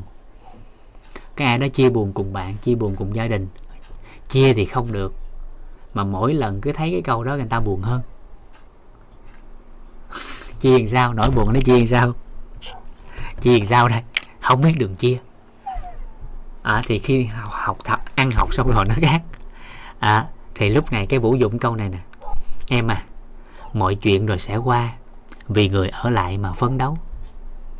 Thì người kia đọc cái câu nhắn của Vũ xong cái ta khóc lớn hơn, nhưng tự nhiên cái ta nhẹ lòng, rồi ta không khóc nữa. Cái ta biết ta cần sẽ làm gì. Em à, mọi chuyện rồi sẽ qua, vì người ở lại mà phấn đấu. Trong bối cảnh đó thì Vũ hay dùng cái câu đó. Thì lúc đó cái họ khóc nhiều hơn nha. Họ đọc xong cái họ khóc dữ hơn nha. Vũ thấy là khi họ đọc xong họ khóc nhiều hơn. Nhưng mà khóc xong cái họ thôi à, họ cảm thấy nó nhẹ lòng, rồi họ biết họ cần phải làm gì. Còn nếu những cái câu như mà chia buồn cùng gia đình, chia hoài đó, càng chia nó càng thấm, càng chia nó càng thấm, thì họ cứ đọc là họ khóc, họ đọc là họ khóc hoài mà họ không biết làm gì. Bởi vì muốn chia buồn không biết làm sao chia.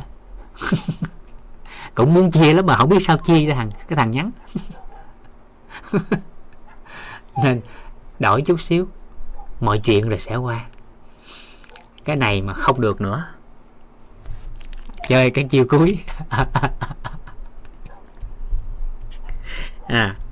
Làm thêm cái điều này, nếu mà cái này mà chưa thấm với cái người này nữa, cũng chưa làm được lạc quan nữa, thì chọn một trong 4 cái chữ này.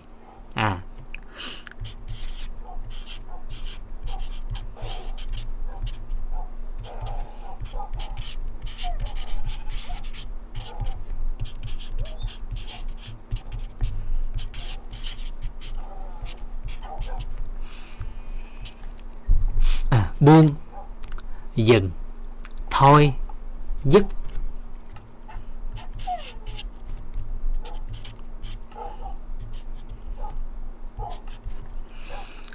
Chọn một trong 4 chữ, thấy cái nào hạp thì dùng. Giây phút đó không đủ năng lực xử lý vấn đề, buông đi, tạm thời buông đi, làm tập trung chuyện khác làm, rồi khi có năng lực rồi quay lại xử lý sau. Chứ không phải buông bỏ nha. Nhiều người hiểu ngầm là buông là bỏ luôn á, ủ quá. Lỡ cái vấn nạn đó là người thân yêu của mình, còn lẽ bỏ luôn. Sao bỏ trời? Người thân yêu của mình sao bỏ? Nhưng mà giây phút đó mình không có xử lý được, thôi buông đi, tạm thời buông đi. Rồi đi học tập nhiều lên để mở rộng cái góc nhìn, mở rộng hệ quy chiếu, rồi khi đủ cái năng lực xử lý giúp đỡ quay lại làm. Chứ không phải buông bỏ. Chứ không phải buông bỏ nghe, mà là buông đi, lúc đó buông đi, cầm nặng quá buông đi, rót cái ly nước sôi buông đi, phỏng tay buông đi. Rồi khi nào học được cái nội công thâm hậu cầm được ly nước sôi không phỏng thì cầm.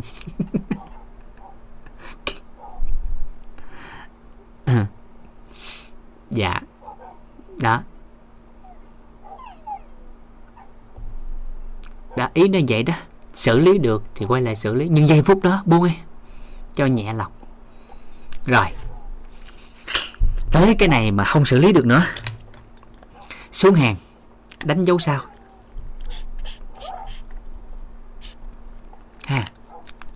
Đánh dấu sao. Tới đây mà chưa xử lý được nữa, xuống hàng, đánh dấu sao. Tìm cao nhân khác. Đánh dấu sao vậy? Tìm cao nhân khác.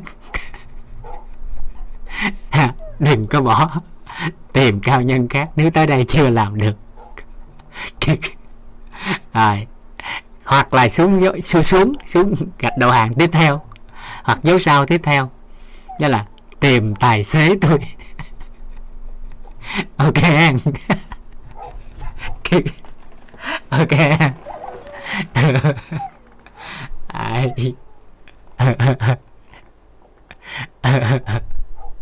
Rồi. Rồi đơn giản hóa vậy nè, các anh chị chậm chút xíu giây phút này. Chậm chút xíu. Nhìn lại cái màn hình xe. Hình dung thử nha. Hình tướng đây, thử cái.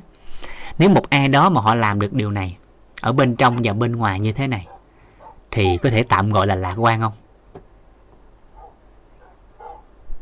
Được không ạ? Dạ. Rồi, nếu thấy nó phù hợp thì áp dụng. Còn chưa, cao nhân khác. Ok à, tìm cao nhân khác. Dạ. À, cảm ơn các anh chị.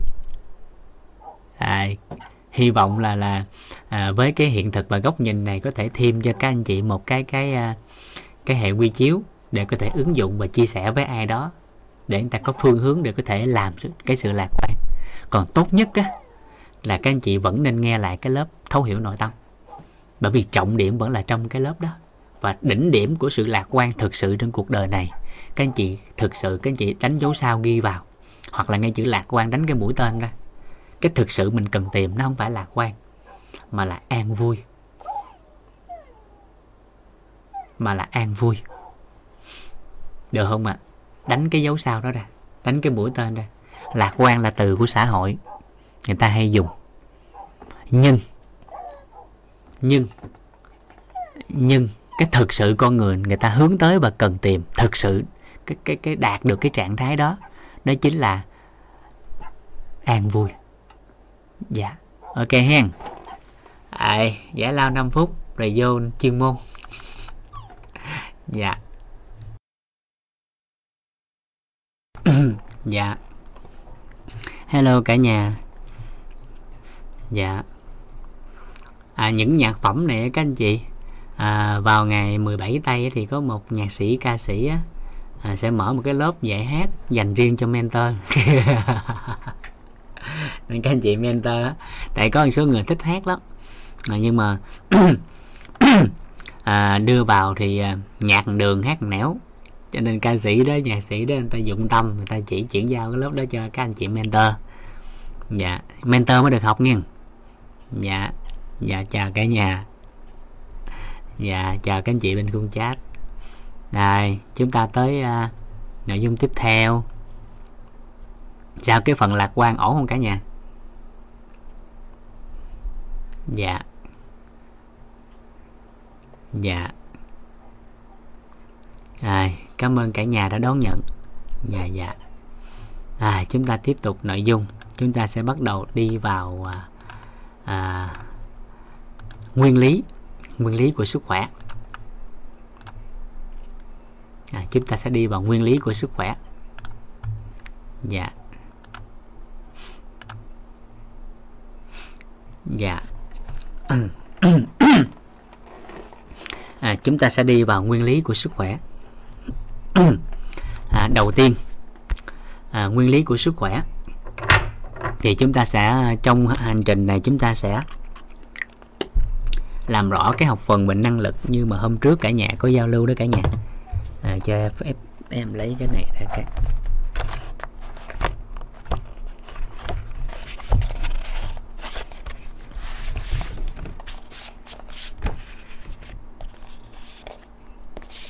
Đây. Vào nguyên lý là chúng ta bắt đầu đi tới cái nội dung của năng lực. Đi vào nội dung của năng lực.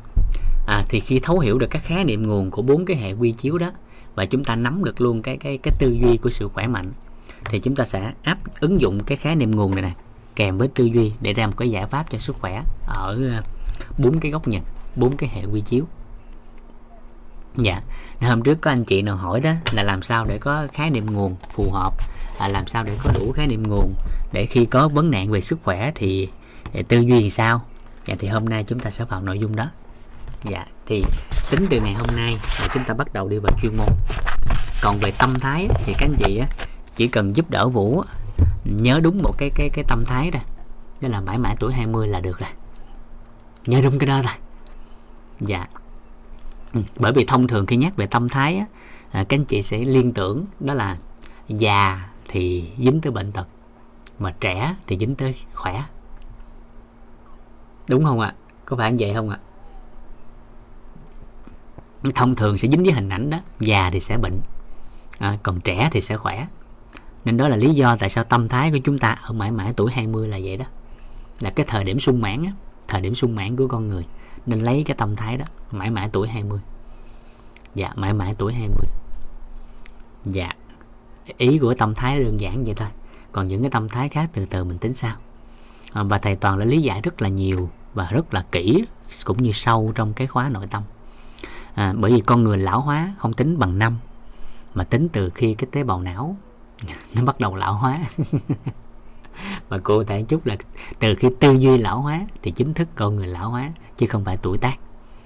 Dạ, mãi mãi tuổi 20 nó xuống lắm. Nó xuống lắm. Tự nhiên cái em có hình ảnh xuống lắm.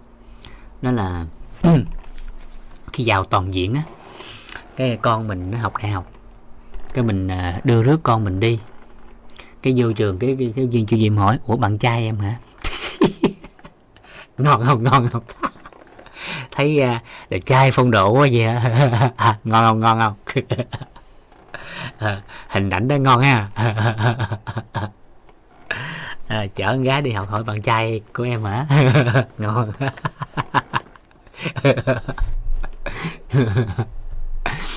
Giờ là cũng ngon rồi, ngon hơn xưa rồi. Dạ. Giữ tâm thái đó nghe. Dạ. Từ ngày đó em không đi học với cha nữa. Ô là trời. Đưa con đi học hỏi chị em hả là ngon rồi đó. Đó, ngon ngon. Ở chị Diệu thì đúng bài rồi. Nhìn là biết là ta hỏi là chị đúng bài rồi đó. Trẻ quá mà. Dạ.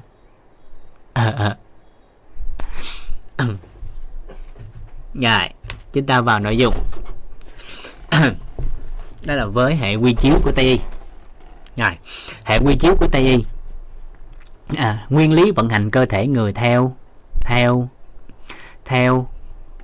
Tây Y. Thì ở cái góc độ về cơ bản á, thì chúng ta cơ bản và nền tảng thì các anh chị giúp Vũ là ở Tây Y thì người ta dựa vào hệ quy chiếu giải phẫu. Hệ quy chiếu giải phẫu. Hệ quy chiếu giải phẫu. Cho nên cái khái niệm nguồn đầu tiên mà chúng ta cần nắm của nguyên lý vận hành cơ thể con người theo Tây Y, đó chính là cái sơ đồ. Đó là cái sơ đồ mà hình thành nên cơ thể người theo Tây Y. Đó, ở một cách đơn giản để con người có thể hình dung. Và làm điều này thì cho phép Vũ lấy cái ví dụ này để chúng ta làm cho nó đơn giản hơn. Đây. Cái ví dụ này nó đơn giản hơn. Đây. Đây chỗ này cho phép Vũ lấy quốc gia của chúng ta, Việt Nam thân yêu của chúng ta, để làm cái bối cảnh để đưa vào cái học phần này. Đây, Việt Nam.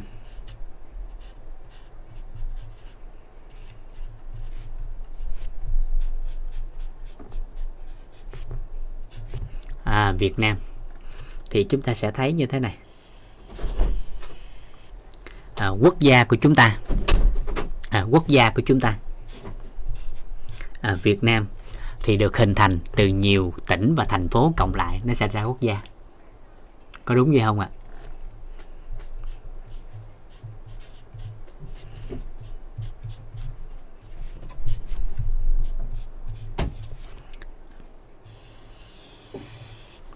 Nhiều tỉnh và thành phố cộng gộp lại sẽ ra quốc gia. Nhiều tỉnh và thành phố cộng lại sẽ ra quốc gia. Nhiều tỉnh và thành phố cộng lại sẽ ra quốc gia. Và mỗi một tỉnh hay thành phố thì lại được hình thành từ nhiều quận huyện khác nhau.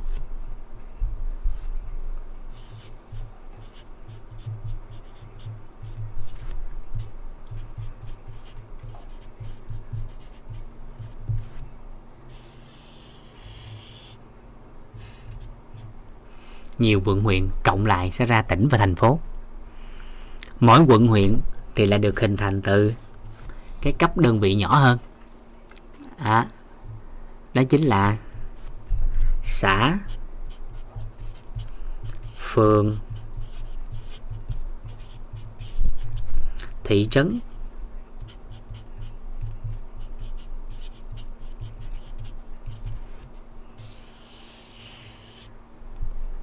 Rồi, mỗi một xã phường thị trấn lại được hình thành thêm từ nhiều cái đơn vị nhỏ hơn: ấp, khóm, khu vực, tổ dân cư.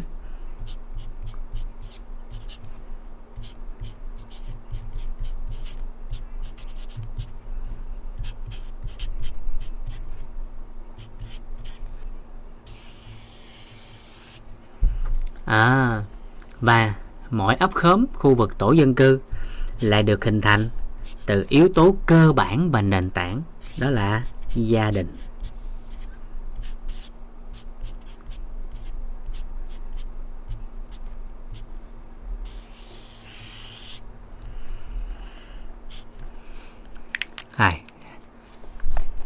Chúng ta sẽ lấy cái mô hình đơn giản này để chúng ta liên kết lại với cái sơ đồ của cơ thể con người theo giải phẫu học một cách nó đơn giản hóa hơn. Dạ, một cách nó đơn giản hơn. Đó. Nên ở góc độ này nè, có một số các anh chị hay nói vui đó, nói tại sao gọi là bà xã đó, tại còn bà quận, bà huyện, bà ấp, bà không. Nên hồi xưa có nhiều người ta nói vui, ông đó không có bồ nhí mà ông được khôn khéo lắm, hẹn ra công viên ngồi nói chuyện chơi, cái ôm bồ nhí đó: em là số 1 của đời anh. Bà vợ bà me lâu rồi bà rượt theo liền, vừa nói xong em là số 1 của đời anh, bà phóng ra bà hỏi liền: vậy tu là cái gì? Ổng hết hồn cười nói: em là một la mã.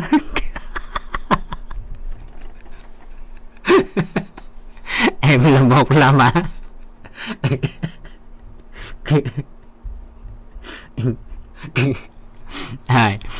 Nói vui thôi. Chúng ta vào nội dung. Rồi, cái mô hình này thì chúng ta ở Việt Nam chúng ta đều biết hết rồi. Chúng ta đều biết là cái cơ cấu của chúng ta. Chúng ta sẽ lấy được cái này liên kết ra, liên kết ra về cái cấu trúc của cơ thể con người chúng ta theo giải phẫu học. Thì ở đây chỉnh thể của một quốc gia thì không so sánh vĩ đại như quốc gia, chúng ta lấy một cái cấu trúc nhỏ thôi để hình thành thì nó tương tự như vậy.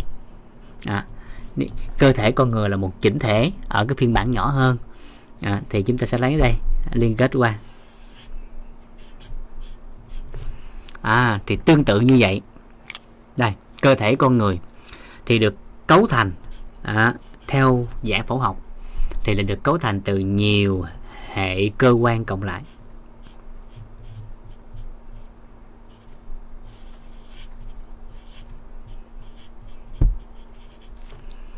Nhiều hệ cơ quan cộng lại sẽ ra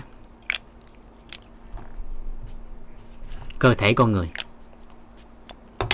Thì tính từ trên đầu tính xuống để chúng ta dễ hình dung, từ trên đầu tính xuống. Thì theo giải phẫu học, theo Tây Y thì cơ thể của một con người sẽ hình thành từ 11 hệ cơ quan. Nếu tách ra, còn nếu gom lại thì 10 hệ. Thì chúng ta tính đơn giản này ha, từ trên đầu nhìn xuống, chúng ta cộng dài xuống. Đầu, nhớ tới cái đầu là đầu tiên là hệ thần kinh.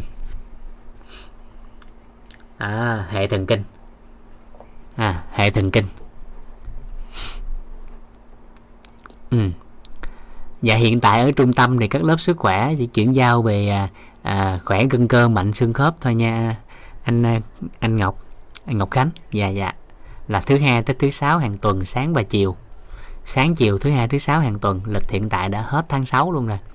Dạ, còn anh chị là đăng ký là mentor thì chuyển giao á thì phải đợi qua tới tháng 7. Dạ. Còn khóa sức khỏe như hồi xưa của câu lạc bộ sức khỏe thì tính tới hiện tại cũng chưa có lịch trình cụ thể lại anh Khánh. Dạ, khi nào có em sẽ thông báo. Dạ. Quay lại về hệ cơ quan. Thì con người theo Tây Y, theo giải phẫu thì được chia làm 11 hệ cơ quan. Còn gom lại là 10 hệ. Rồi, ở trên đầu tính dài xuống, đầu tiên là hệ thần kinh. Hệ thần kinh. Rồi đi xuống tới cái lỗ mũi rồi thì nhớ tới hệ hô hấp. Hô hấp, rồi dài xuống tới cái miệng thì nhớ tới hệ tiêu hóa. Thấy hình ảnh hóa đơn giản, hình tướng đơn giản rồi. Dài xuống nữa tới cái trái tim thì nó là hệ tim mạch, hay người ta còn gọi là hệ tuần hoàn. hệ tim mạch hay còn gọi là hệ tuần hoàn. Rồi xuống chút xíu nữa thì nó liên quan tới hệ hệ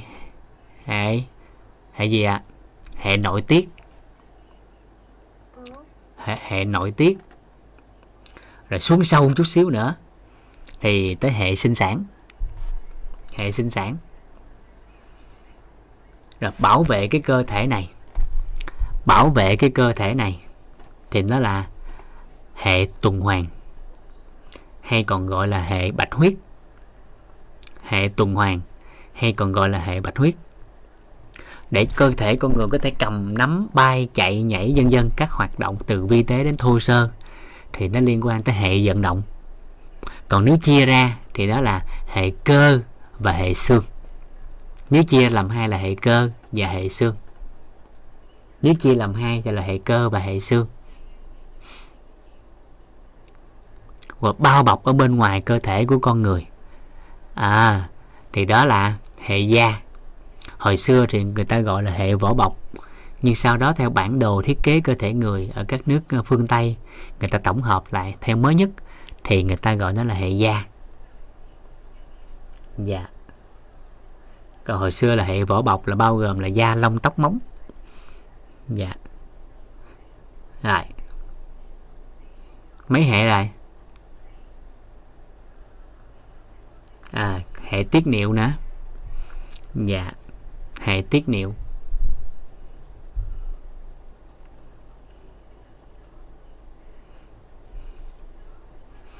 Đó là các hệ cơ quan của cơ thể con người theo giải phẫu học mà các anh chị có thể hình dung đơn giản hóa. Rồi thì tương tự giống như bên đây, tỉnh thành phố được cộng lại từ nhiều quận huyện, thì bên đây mỗi một hệ cơ quan thì nó đã được ghi nhận lại từ hệ tiêu hóa. Nói rồi đó chị Thu Nga, lúc nãy mình nói cái miệng á, ở trên dài xuống á. Dạ. Ở trên dài xuống đó chị, hệ thần kinh, hô hấp, tới cái miệng là tiêu hóa đó, mình đại diện hình tướng á. Dạ. Rồi thêm nó đi vô hệ tiêu hóa nha chị nghe. Dạ. Rồi thì mỗi một cơ quan thì được cấu thành từ nhiều cơ quan cộng lại.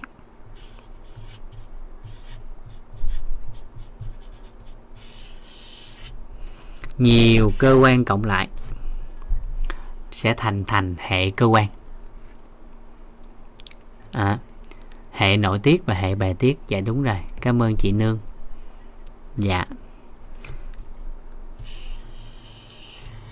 Rồi, mỗi một cái cơ quan được hình thành từ một cái hệ mô.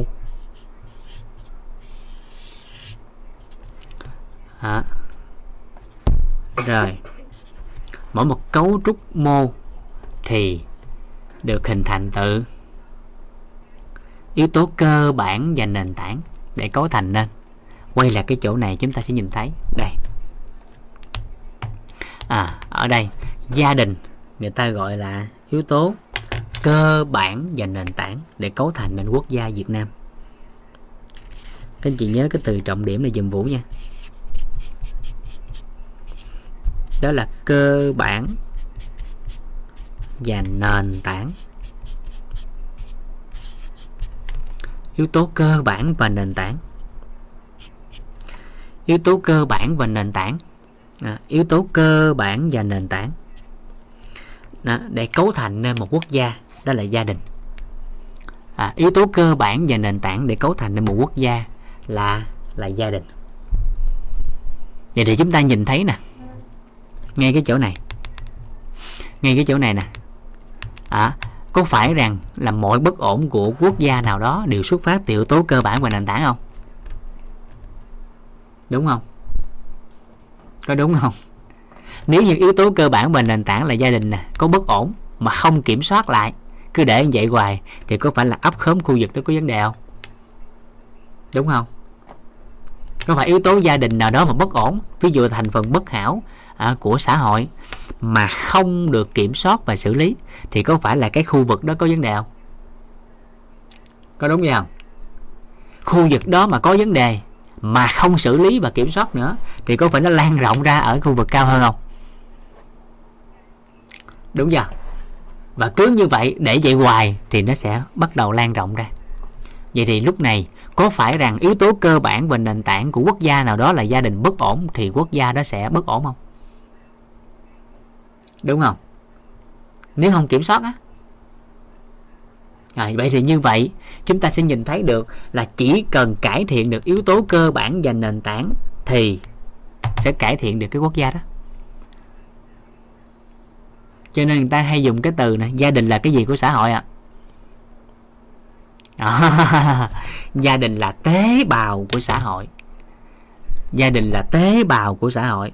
Dạ, cơ thể của chúng ta, yếu tố cơ bản và nền tảng đó nó gọi là tế bào.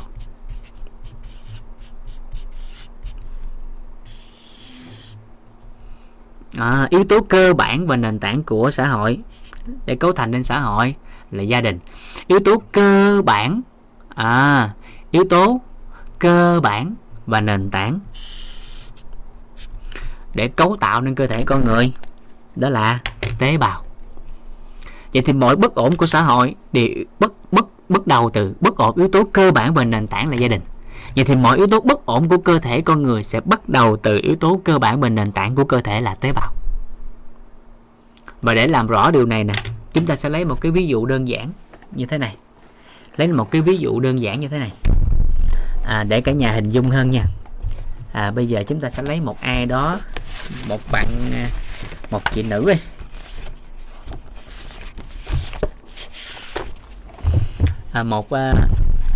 Một chị nào đó có thể giơ tay lên để phối hợp với Vũ trong cái ví dụ này để cả nhà làm rõ lên được không ạ? Dạ, cảm ơn chị Diệu. Chị Diệu nhanh quá, em mời chị luôn nha. Cảm ơn chị lắm. Rồi, các anh chị quan sát giùm Vũ nha. Rồi, cảm ơn chị Diệu đã phối hợp trong cái ví dụ này. Rồi, đây, các anh chị nhìn ha, các anh chị quan sát Vũ và chị Diệu nha. Các anh chị quan sát Vũ và chị Diệu. Rồi, các anh chị thấy Vũ và chị Diệu có gì giống và khác nhau? Có gì giống và khác nhau?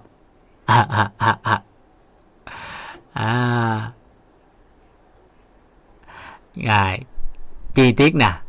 Chị Diệu có tóc không? Vũ có tóc không? Vậy thì đây, chẳng qua là tóc chị Diệu đẹp và dài hơn thôi. Chị Diệu có miệng, Vũ cũng có miệng, chẳng qua là Vũ móm thôi. Đúng chưa, đúng chưa? Và cái tương tự như vậy quan sát thì nó chỉ khác nhau có một cái giống như cả nhà đã ghi ở trên khung chat, đó là chỉ khác nhau về mặt giới tính.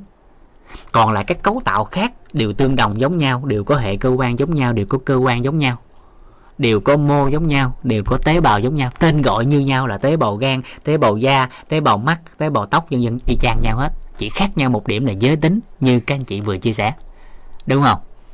Vậy thì các anh chị nhìn thấy nè, nếu lấy một sợi tóc của chị Diệu ra và lấy một sợi tóc của Vũ ra, nhìn hai cái sợi tóc này so sánh thì biết sợi tóc nào là của ai không? Theo chị Diệu thì biết không? Có, chị phân biệt được là dài và ngắn. Đúng rồi, phân biệt được dài, ngắn và màu sắc. Nhưng nếu lúc này nè, lấy hai cái sợi tóc đó, mình chia nhỏ ra đến mức có thể. Lấy hai sợi tóc cùng chia nhỏ ra đến mức có thể mà mắt thường không thể nhìn thấy được luôn. Hoặc là còn xíu như thế này, xíu thôi. Xíu giống như một hạt đường, một hạt cát. Thì lấy cái xíu ra mà coi thì có biết cái xíu đó là của ai không? Vẫn có thể phân biệt được nếu như em nhuộm tóc và thầy không nhuộm tóc. Và phân biệt nhỏ, chia nhỏ nữa thì phân biệt nó không? Không thể ạ. Không thể. Thì tương tự như vậy, các bộ phận khác trên cơ thể của con người, dù móm hay hô. Nhưng nếu chia nhỏ đến mức có thể, thì có phải rằng cái xíu đó cũng không phân biệt là của ai không? Dạ. Nó cũng chỉ có thể phân biệt được khác nhau là giới tính thôi. Còn lại mọi bộ phận khác, mọi cơ quan khác, mọi mô khác, nếu chia nhỏ đến mức có thể, thì không biết cái nào là của ai. Và cái xíu cái cơ bản và nền tảng đó, ở trong y học người ta gọi nó là tế bào. Thì giống như chỗ này là chị Diệu và cả nhà. Thực trạng sức khỏe của con người được y học hiện đại đánh giá là giao thoa của ba cái yếu tố này. Thì trong cái buổi mà em được học về tế bào học á, của tiến sĩ Mark Lim á, hồi xưa ổng là cố vấn sức khỏe cho Thủ tướng Lý Quang Diệu ở Singapore, thì may mắn được đó em có được cái thư mời đi học á, may mắn. Thì ổng có nói cái này rất là sâu, ổng hỏi một câu này nè, mà trong cái ngày đó đó bác sĩ Đông Tây Y này kia là quấn đầu với ổng luôn á. Ổng hỏi này nè, nếu như theo y học hiện đại, theo các anh chị, thực trạng xã hội do ba cái yếu tố này giao thoa mà quyết định khỏe mạnh. Vậy là ổng hỏi một câu đơn giản vậy nè, nếu như người đó không có bệnh di truyền, môi trường sống rất tốt, lối sống lành mạnh, có chắc là không bệnh không? Đó, theo chị Diệu có chắc là không bệnh không? Không chắc ạ. Tại sao? Bởi vì lúc này thì không bệnh nhưng lúc sau có thể. Và phần đời còn lại của họ không có bệnh di truyền, môi trường sống tốt, lối sống tốt luôn. Thì cô không chắc đúng không? Dạ. Thì tương tự như vậy, ông hỏi Đông Y, nếu cân bằng âm dương của lục phủ ngũ tạng, cân bằng ngũ hành của cơ thể, thì có chắc là không bệnh không? Thì người ta nói cũng không chắc. Vậy không nói đơn giản lắm. Một người nè, lối sống tốt nè, môi trường sống tốt nè, di truyền không có vấn đề nè, nhưng đang đi ngoài đường bị xe tông cái thì bệnh không? Thì nó gọi là còn một yếu tố, đó là yếu tố tai nạn. Cho nên ông nói rằng có hai con đường để một ai đó đi về thế giới bên kia. Đó là 99% là con đường mà gần như ai cũng đi qua, đó là bệnh tật. Còn 5% còn lại đó chính là tai nạn. Thì cái chỗ khác biệt đó là nằm ở cái chỗ tế bào mà như chị em mình có giao lưu ngay chỗ này. Vậy thì giây phút này làm rất là đơn giản thôi. Mọi bất ổn của xã hội đều xuất phát từ yếu tố là gia đình. Mọi bất ổn của cơ thể đều xuất phát từ tế bào. Vậy câu hỏi đặt ra rất đơn giản. Vậy thì tại sao con người bệnh?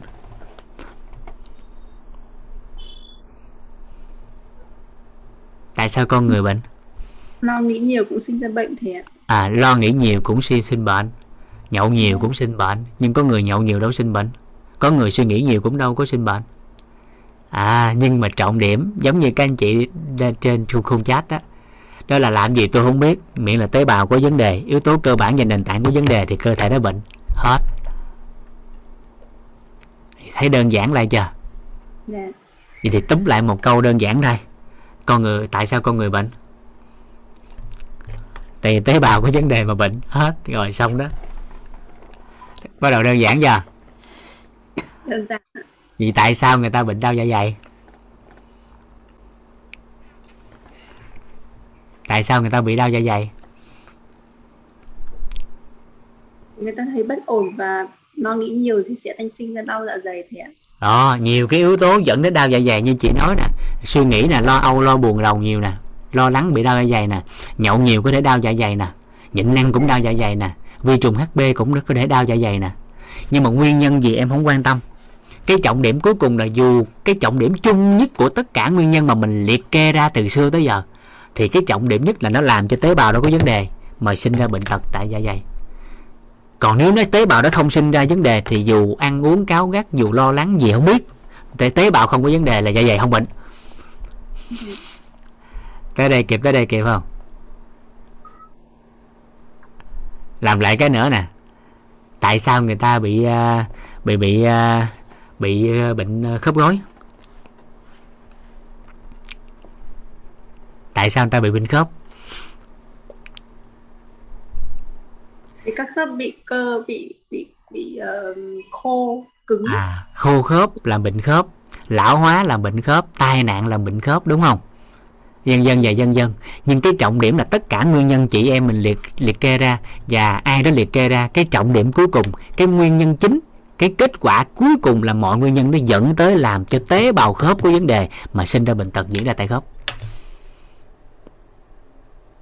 Kịp không chị?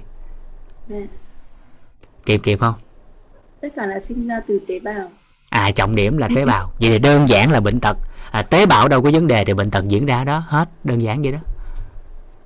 Đấy, em hiểu chỗ này đấy ạ. Có phải vậy không? Dạ. Có phải vậy không? Có phải là tế bào ở chỗ nào nó có vấn đề thì bệnh tật sẽ diễn ra tại đó không? Dạ. Có đúng vậy không? Đúng ạ. Tại sao người ta bị phổi?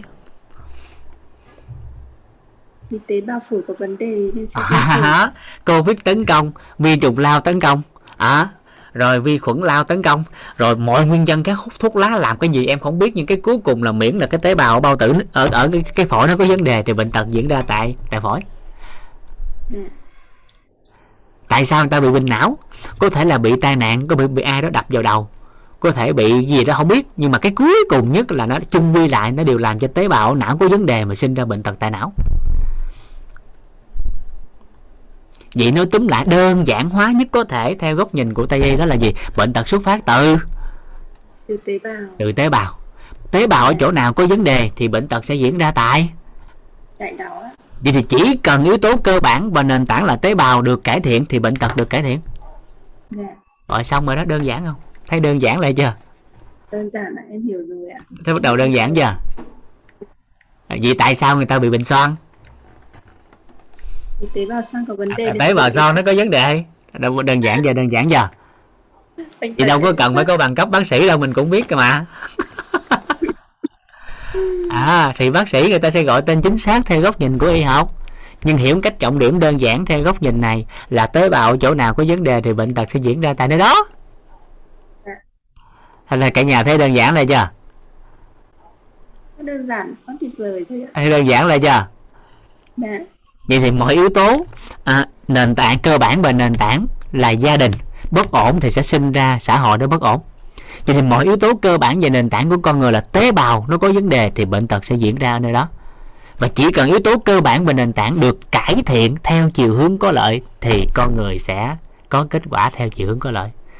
Mà cụ thể theo góc nhìn này đó là yếu tố cơ bản và nền tảng là tế bào được cải thiện thì bệnh tật của con người được cải thiện. Vậy thì vấn đề gì chút xíu mình tính sao.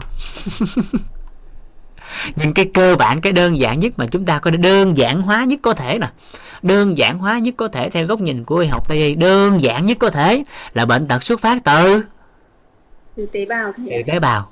Vậy thì chỉ cần cái tế bào đó nó được cải thiện thì bệnh tật được cải thiện ạ. Được cải thiện. Thấy đơn giản chưa? Do nhậu nhẹt, do ăn uống không đúng giờ, do vi trùng HB, do viêm loét dạ dày mà làm cho dạ dày bị đau, bị bất ổn.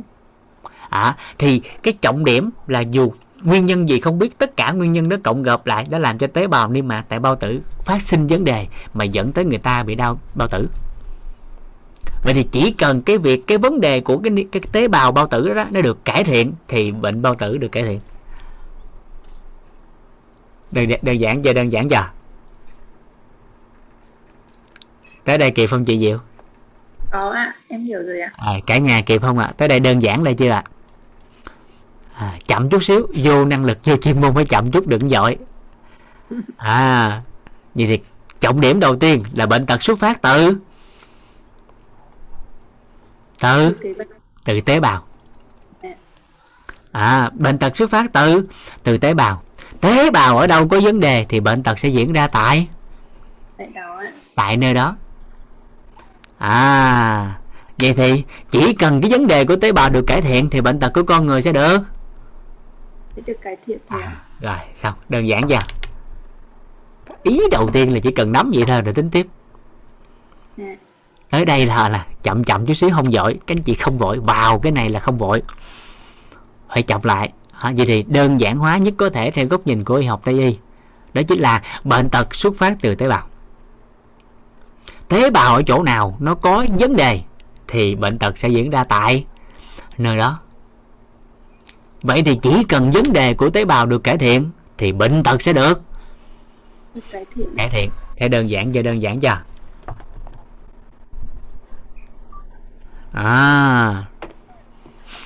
Tế bào không phải là nhỏ nhất, mà tế bào là cơ bản và nền tảng. Nhỏ nhất còn đi sâu vô bên trong nữa, còn ti thể nè, còn ARN thông tin, còn ADN, còn nhiều lắm. Nhưng mình lấy yếu tố cơ bản và nền tảng là tế bào, chứ chưa phải nó là nhỏ nhất. Nó là yếu tố cơ bản và nền tảng chứ không phải là yếu tố nhỏ nhất. Giống như gia đình là yếu tố cơ bản và nền tảng chứ không phải là nhỏ nhất, tại nó còn thành viên gia đình nữa. Kịp không? Vậy thì chúng ta chỉ cần làm rõ ra thêm cái nữa thôi. Vậy thì tế bào nó có vấn đề gì mà bệnh? Kịp không? Đó là cái đầu tiên. Kịp hết chị Diệu? Dạ rồi, cảm ơn chị Diệu đã phối hợp với em trong ví dụ này để cả nhà làm rõ. Thì nói tóm lại, chung quy lại theo cái góc nhìn này thì chỉ có 3 câu chúng ta cần nhớ. Khái niệm nguồn đầu tiên đó, theo cái sơ đồ này các anh chị cần làm rõ là thứ nhất là bệnh tật xuất phát từ tế bào. Bệnh tật ở chỗ nào, ở tế bào ở chỗ nào nó có vấn đề thì bệnh tật sẽ diễn ra tại nơi đó. Và chỉ cần vấn đề của tế bào đó được xử lý thì bệnh tật sẽ được cải thiện. Đó là trọng điểm đầu tiên chúng ta cần nhớ. Khái niệm nguồn đầu tiên, hệ quy chiếu đầu tiên chúng ta cần nhớ. Dựa trên cái sự lớn rộng của Tây Y, chúng ta đơn giản hóa lại nhất có thể để làm điều này. Rồi.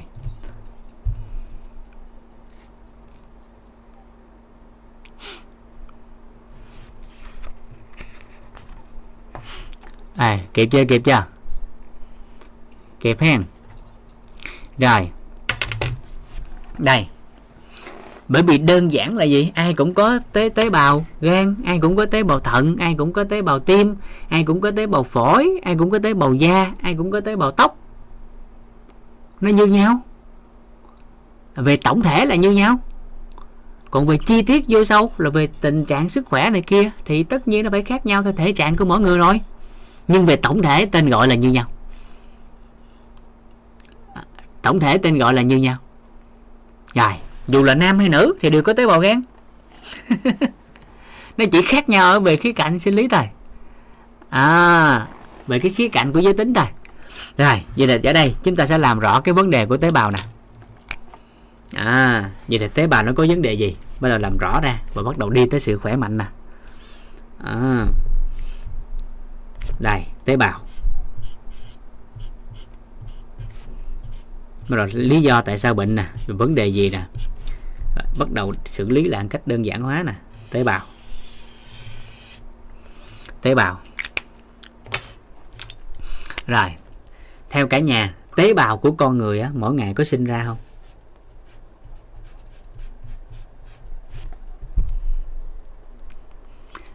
Dạ có.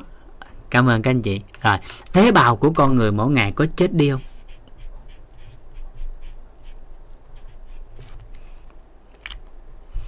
Có luôn. Có luôn. Đó, dạ cảm ơn các anh chị. Rồi. Đó, con người, tế bào của con người dù là tế bào nào thì hàng ngày nó đều có chết đi và sinh ra. Nó đều có sinh ra và chết đi. Không giống như con rắn. Đó là nó chết đồng loạt để mà lột da như con rắn. Nó không chết như vậy, mà mỗi ngày đều có sanh ra và có chết đi ở khắp nơi trên cơ thể này. Rồi tới đây, chậm chút xíu nè. Khi còn trẻ thì quá trình sinh nó sẽ nhiều hơn quá trình chết.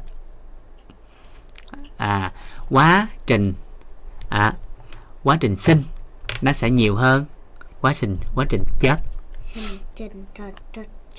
Quá trình sinh nó sẽ nhiều hơn quá trình chết.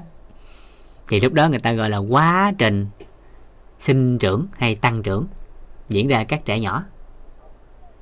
Còn chết mà nhiều hơn sinh thì người ta gọi là lão hóa, quá trình lão hóa diễn ra ở người lớn tuổi. Nhưng dù chết hay là sinh thì ở đây nó có một cái trạng thái quan trọng nè. Chúng ta làm rõ chỗ này, sau đó tổng hợp lại đơn giản cái nữa. Chết á, thì người ta còn được gọi đơn giản là gì? Cái từ mà xã hội hay dùng á, đó là tổn thương.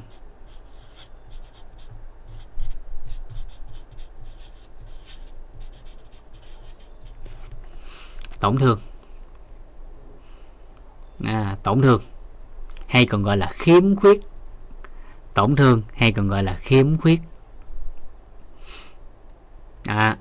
Rồi quá trình sinh nếu dẫn tới bệnh lý, bệnh tật thì người ta còn gọi là sai sót.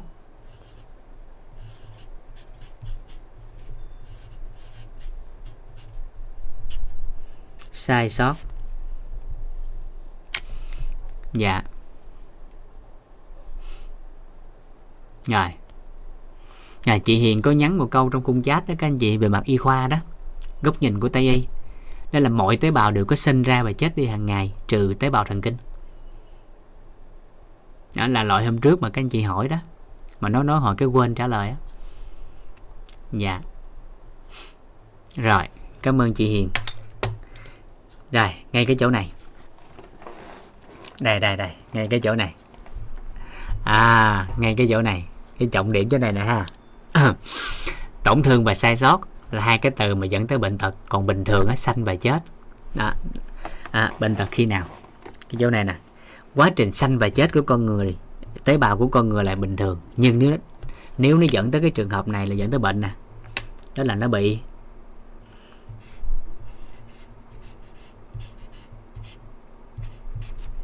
mất cân bằng thì dẫn tới bệnh.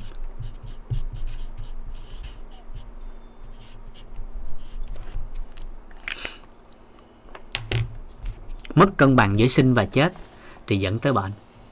Tức là sinh nhiều quá à, mà đặc biệt là những tế bào sai sót, những tế bào lạ à, thì dẫn tới mất sự cân bằng. Đúng ra nó phải chết như sinh hoài thì nó sinh ra khối u vân vân, thì mất cân bằng mà dẫn tới bệnh tật. Còn chết đêm cùng lúc quá nhiều à, mà không có bù đắp lại được kịp thời, làm cho cơ thể mất cân bằng thì lúc đó dẫn tới bệnh tật. Ví dụ đơn giản hơn, các anh chị lấy cái tay của mình lên, lấy tay mình lên phối hợp với Vũ nè để làm rõ cái khái niệm này, cái khái niệm nguồn này. Cào một cái, cào một cái. Rồi, đố các anh chị có tế bào chết không? Có không? Có không? Có. Rồi. Nặng mụn có tế bào chết không? Có. Nhổ tóc có tế bào chết không? Có. À, nhưng tại sao là không bệnh? Tại sao là chưa bệnh? À, vì ít và chính xác là bởi vì nó chưa có mất cân bằng. Bởi vì chưa có mất cân bằng cho nên nó không có bệnh. Nhưng mà một ai đó họ cầm một cây dao đâm vô cái tay một cái rét, đâm vô bụng một cái rét, hoặc là đang chạy xe ngoài đường mà bị xe tông một phát một cái rầm, rồi lúc đó theo các anh chị bệnh chưa? Bệnh chưa. Bệnh rồi. Chị tại sao? Tại sao lúc đó lại bệnh? Tại sao lúc đó lại bệnh? À, tại vì lúc đó đó dao đâm vô, tai nạn xe diễn ra, thì lúc đó cơ thể của họ lượng tế bào chết đi cùng lúc quá nhiều mà cơ thể không thể sinh mới để bù đắp kịp thời cho sự mất đi đó, cho nên dẫn tới mất cân bằng giữa sinh và chết, và từ đó dẫn tới bệnh tật. Đơn giản không? Tức là chết nhiều hơn sinh mà không thể sinh mới để bù đắp thì dẫn tới bệnh tật. Rồi, tới đây kịp không?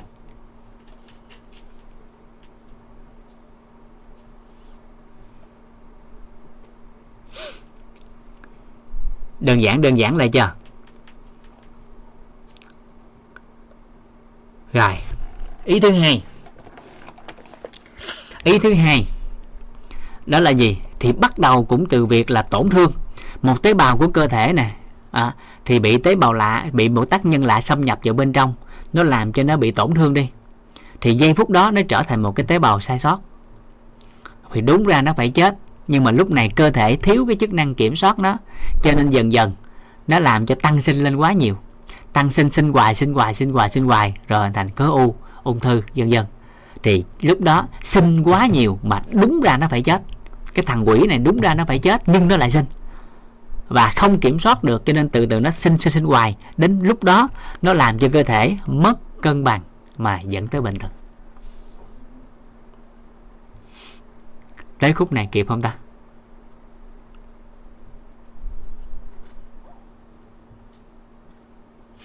Vậy thì nói tóm lại, nói gì nè?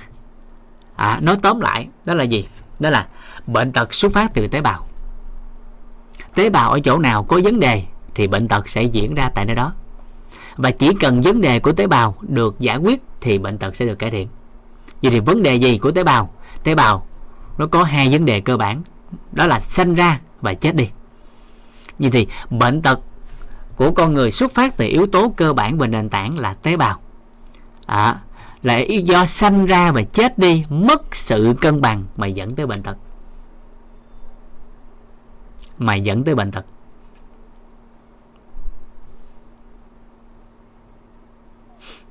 Kịp không? Tới đây kịp không ạ?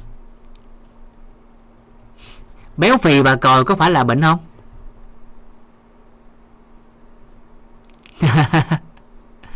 Mất cân bằng cái gì mà dẫn tới bệnh tật? Dạ, do lượng tế bào mỡ nó sanh ra quá nhiều.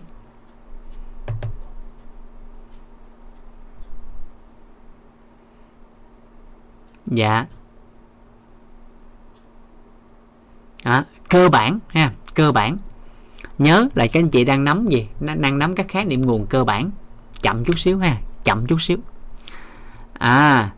Chậm chút xíu, cái này chậm chút xíu, tới mấy khúc này phải chậm lại chút, từ từ. Các anh chị mà dính vô bệnh tật một phát một mà cái tâm loạn một phát thôi là bắt đầu dính vô bóng tối liền.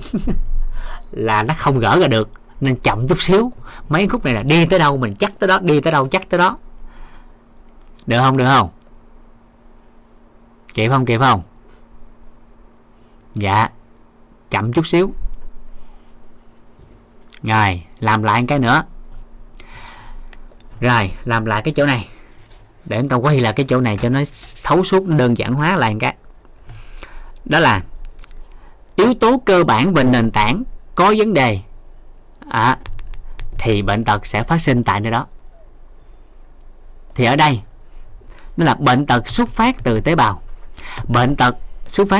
bào. Tế bào ở chỗ nào nó có vấn đề thì bệnh tật nó sẽ diễn ra tại nơi đó. Chỉ cần vấn đề của tế bào được cải thiện thì bệnh tật của con người sẽ được cải thiện. Tới đây kịp không? Dạ, chúng ta đang bắt đầu đi vô quy trình để xử lý thân bệnh đó. Dạ, chúng ta đang đi vô thân bệnh đó. Còn tâm bệnh thì chúng ta giao lưu rồi. Nghiệp bệnh thì đơn giản. Nghiệp bệnh chưa nói phải không? Nghiệp bệnh chưa nói hả? Chưa hả? Dạ. Thôi mai Thuận Duyên nói tiếp. Đang gì thân bệnh làm tới luôn ha. Mai nói tiếp. Dạ. Ok. Mai mình nói tiếp về thân bệnh hay nghiệp bệnh. Rồi quay lại chỗ thân bệnh này. Nó quan trọng chỗ này nè. Chỗ này nó quan trọng nè. Vậy thì tế bào nó có vấn đề gì? Nó chỉ có hai vấn đề cơ bản thôi. Đó là tế bào của con người mỗi ngày đều có sanh ra và chết đi.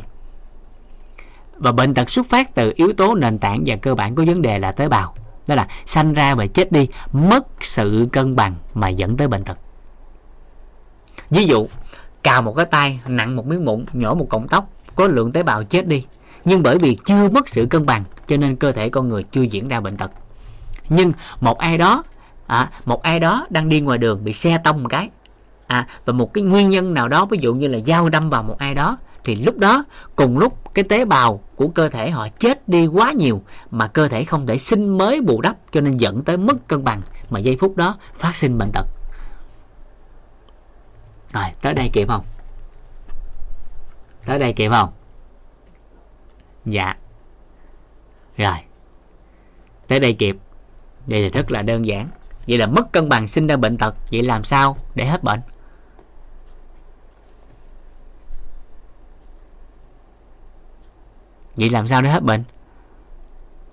Đó, lấy lại sự cân bằng. Rất là đơn giản. Mất cân bằng thì sinh bệnh, thì chỉ cần nó cân bằng thì khỏe mạnh chứ có gì đâu. Vậy cái chúng ta cần làm là làm sao cho cân bằng.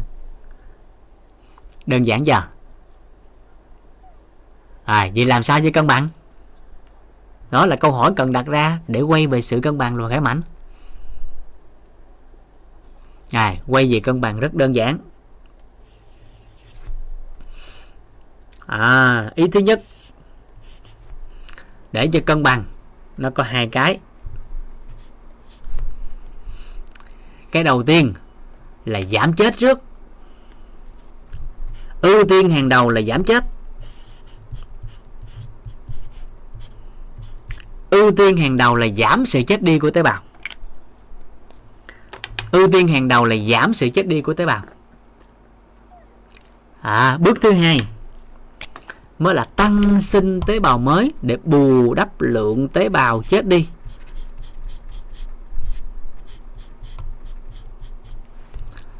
Tăng sinh lượng tế bào mới bù đắp sự chết đi, tế bào chết đi. Càng tiệm cận về sự cân bằng thì sức khỏe cải thiện càng rõ nét. Bước thứ nhất là giảm sự chết đi của tế bào. Bước thứ hai là tăng sinh lượng tế bào mới để bù đắp vào lượng chết đi. Càng tiệm cận về sự cân bằng thì sự cải thiện sức khỏe càng rõ nét.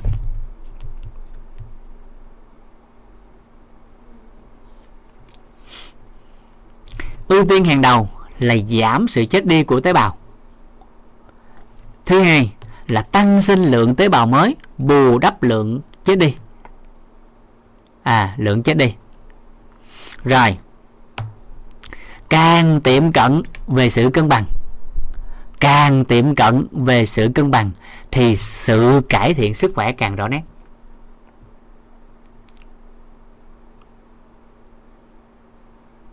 Rồi, bước tiếp theo, làm sao giảm chết và làm sao tăng sinh. Đó, đi từ từ mà nó chắc nè.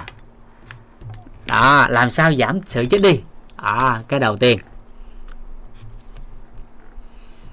đó là đoạn trừ các nguyên nhân làm chết tế bào, là bước đầu tiên.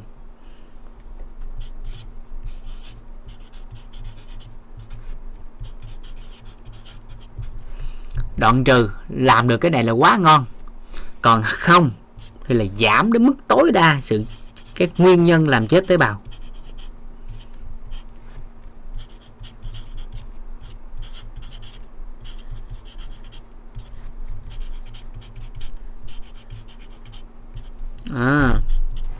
Giảm đến mức tối đa các nguyên nhân làm chết tế bào.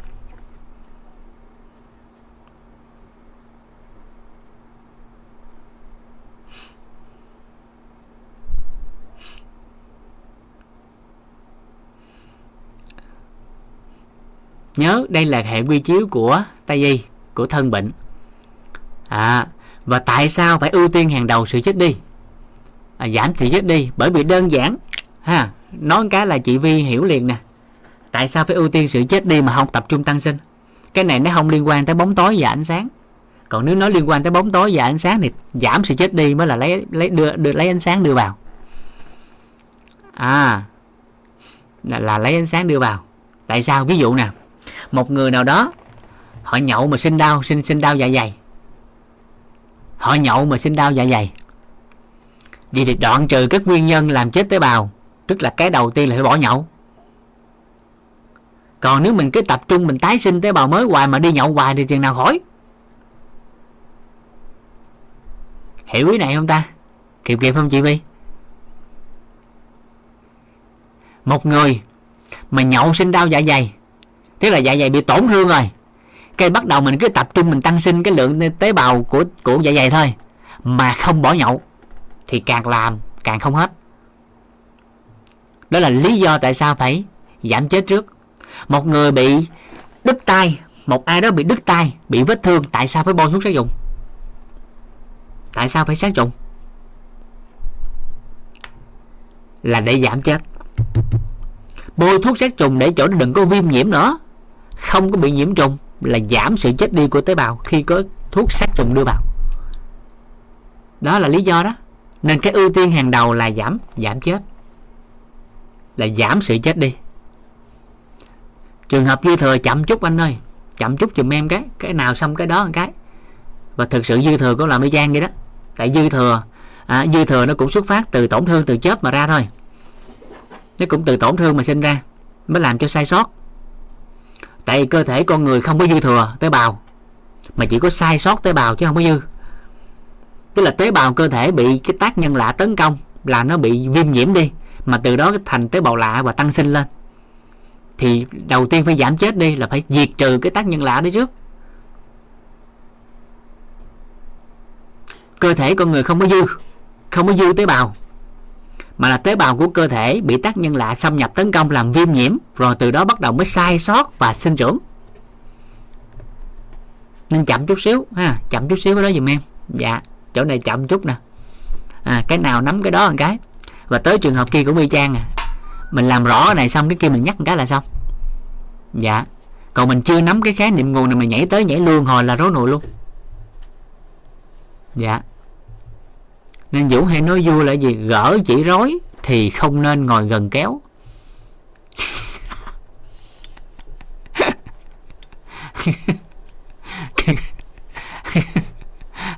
Anh đang rối nùi mà cầm cái kéo là tiêu luôn đó, cho nên chậm chút. Dạ. Rồi tới chỗ này nè, tới chỗ này được chưa? Dạ, chị Anh Nguyễn chậm như vậy chút xíu em nói là cái đó. Dạ, đây chị thông suốt cái này, anh chị thông suốt cái này xong rồi là nói là cái chỗ sai sót cái nó đơn giản dữ lắm, nó dễ hiểu à. Dạ rồi đó, đoạn trừ các tác nhân làm chết tế bào, ví dụ như là cái gì, những cái nguyên nhân hàng ngày hoặc là thói quen sống á, nó đơn giản là cái lối sống của chính họ, thay đổi nó trước. Dạ, rồi cái thứ hai đó là tăng cái quá trình đào thải của cơ thể qua.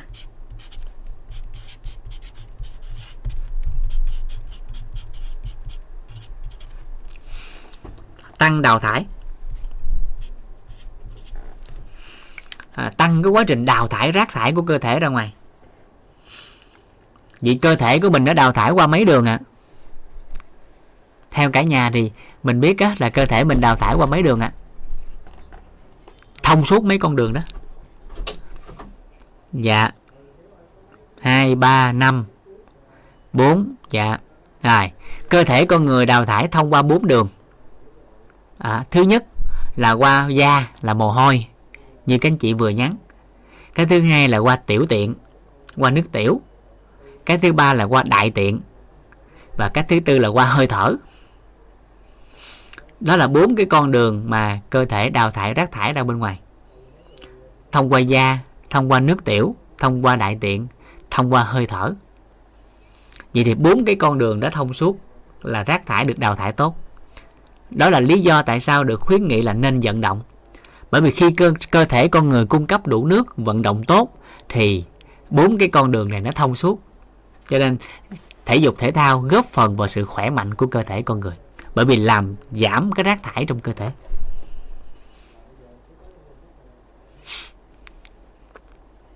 Tới đây kịp không? Tới đây kịp không? Dạ, ý nó vậy đó.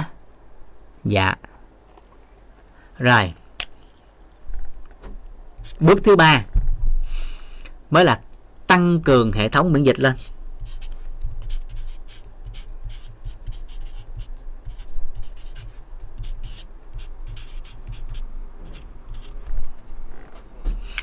Tăng cường hệ thống miễn dịch lên.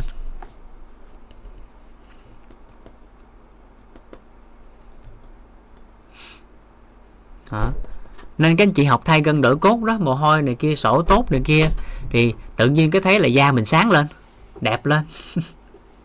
Có thấy không? Có thấy điều đó không? Dạ. Có một số người da bị đồi mồi nè, bị thâm này kia, tự nhiên tập thay gân đổi cốt, khoảng có 1 khóa 2 khóa vậy đó, tự nhiên da sáng lại hết, đẹp hết. Là bởi vì nó thông suốt cái đó. Đó. Dạ, ý nó vậy đó. Dạ. Da sáng lên. Rồi.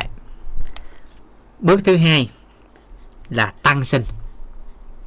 Bước thứ hai là tăng sinh. Thì lúc này đơn giản lắm, mình đặt ra câu hỏi nè, đó là tế bào ơi bạn cần gì? Tế bào ơi bạn cần gì? Tế bào ơi bạn cần gì? Tế bào ơi bạn cần gì? Thì tế bào nó trả lời tôi cần nguyên liệu. Tôi cần nguyên liệu. Đó, thì giây phút này các anh chị thấy nè, nó ngay chỗ này nè. Ngay cái chỗ này các anh chị thấy nè. Ngay cái chỗ này nè các anh chị thấy nè, kích hoạt khả năng tự chữa lành. Đầu tiên là kiểm soát nội tâm của mình, thấu hiểu nội tâm của mình. Thứ hai là nó cần điều kiện. Thì nó có cái đó nó mới tăng sinh lại chứ, nó mới tự chữa lành được chứ. Còn không có đó, không biết cái gì sao tự chữa lành.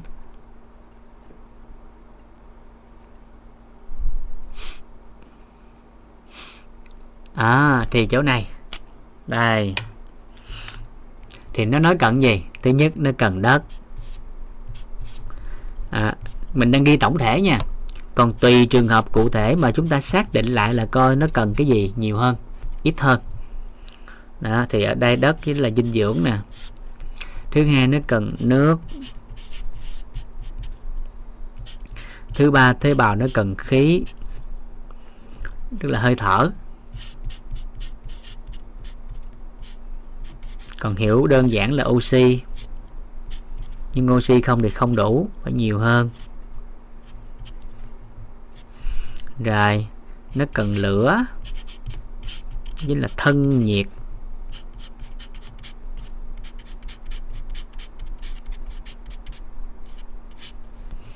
Cái thứ tư đó là điện, thứ năm đó là điện từ.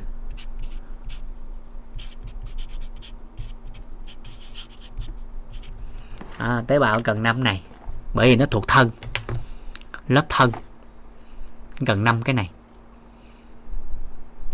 Thì tùy vào trường hợp cụ thể mà chúng ta sẽ thấy là do thiếu dinh dưỡng sinh bệnh, mất sự cân bằng, hay thiếu nước, hay thiếu khí, hay thiếu lửa, hay thiếu điện từ mà chúng ta đi vào. Và để làm rõ cái ví dụ này, cái khái niệm cân bằng này, chúng ta tới một cái ví dụ. Chúng ta tới một cái ví dụ đơn giản, tới một cái ví dụ đơn giản hóa nhất có thể nè. Ví dụ này xong là các anh chị thấy lý do tại sao giảm chết tăng sinh nè. Các anh chị vẽ ra.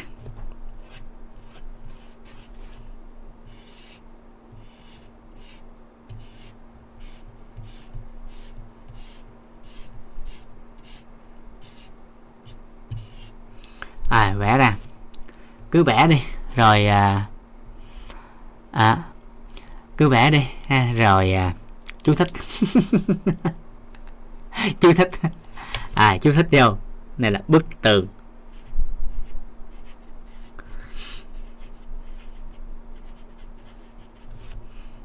Bức tường rồi. Máy xung điện thì có liên quan tới điện từ không? Dạ có. Máy xung điện có liên quan tới điện từ. Dạ. Rồi ở đây chúng ta ví dụ ha.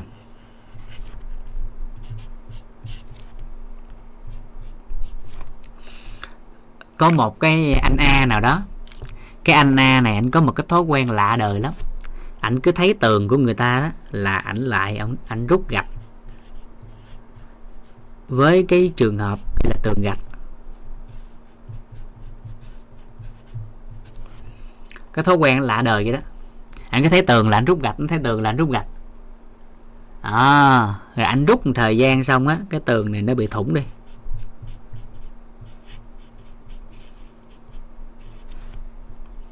Nó bị thủng đi. Thủng mà để hoài như vậy thì một lúc nào đó cái tường đó nó sập luôn, nó đổ luôn. Nó đổ luôn.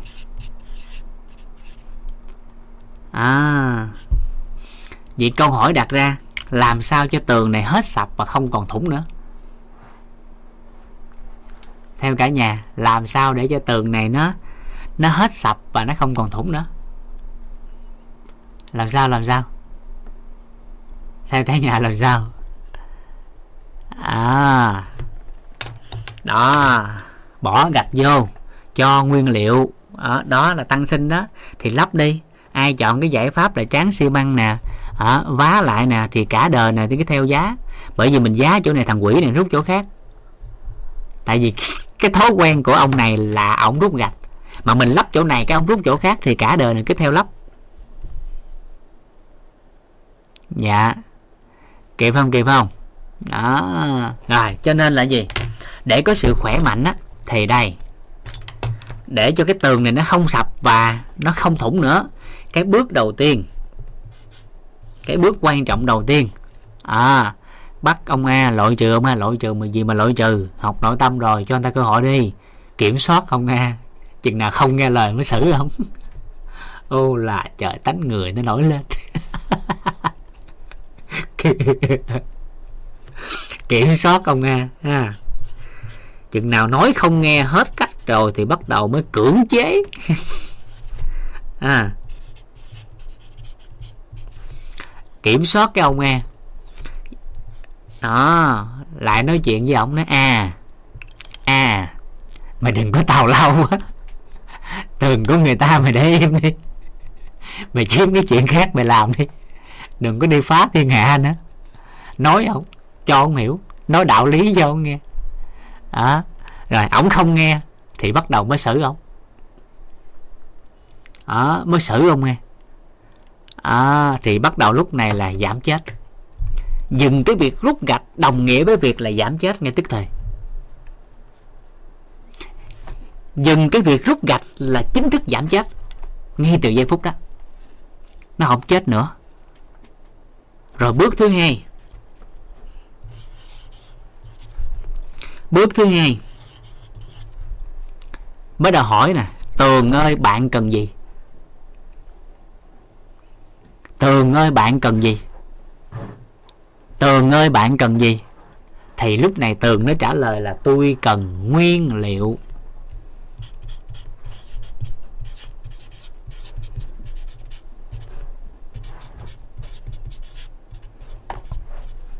Thì lúc này nè, mình bắt đầu mới rà soát lại, mình mới coi nè, vậy là cái Tường đó nó làm bằng gì. À, cái tường nó bằng cái gì? Nó là gạch đá xi măng thì lấy gạch đá xi măng, tường gỗ thì lấy gỗ, tường thạch cao lấy thạch cao. Nó tùy thuộc vào chất liệu của tường. Thì theo cái trường hợp này, theo cái ví dụ này, đó là tường gạch đá xi măng, thì chúng ta sẽ lấy gạch đá xi măng mà chúng ta tái cấu trúc lại cái chỗ thủng kia.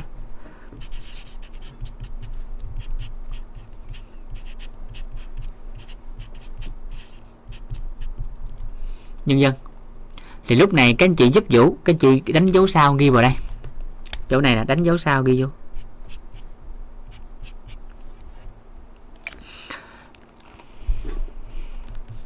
À, đánh dấu sao ghi vô. Đánh cái dấu sao ghi vô. Đó là tùy vào cái chỗ thủng này nè, nó lớn hay nó nhỏ. Tùy vào chỗ thủng này nè, lớn hay nhỏ. Tùy vào chỗ thủng này, lớn hay nhỏ. Mà nguyên liệu cần nhiều hay ít. Mà nguyên liệu cần nhiều hay ít. Và thời gian phục hồi lâu hay mau. Tùy vào chỗ thủng này nè, nó lớn hay nó nhỏ, mà nguyên liệu cần nhiều hay là ít, và thời gian phục hồi lâu hay mau, chậm hay nhanh. Kịp không, kịp không? Đây là theo cái thế giới vật lý bình thường. Nhưng trong tương lai các anh chị hiểu thêm cái hệ quy chiếu khác, ví dụ như là hệ quy chiếu của nội tâm, thì các anh chị thấy thay đổi nó cần tích tắc chứ không cần thời gian. Bởi vì tương lai, quá khứ hay hiện tại nó chẳng qua là tần số rung động điện từ đó. Xem lại lớp nội tâm. Còn ở đây mình đang nói theo khoa học, đang nói theo thế giới vật lý, thì nó phải theo cái quy trình này. Rồi, quay lại chỗ này. Thì bắt đầu chúng ta sẽ thay thế cái bức tường kia bằng cơ thể con người.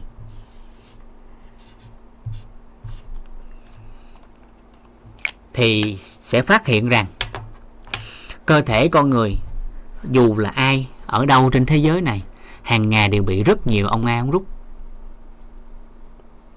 Mà cụ thể, theo cái thực hiện trạng cuộc sống, đó là do di truyền, do môi trường, do lối sống.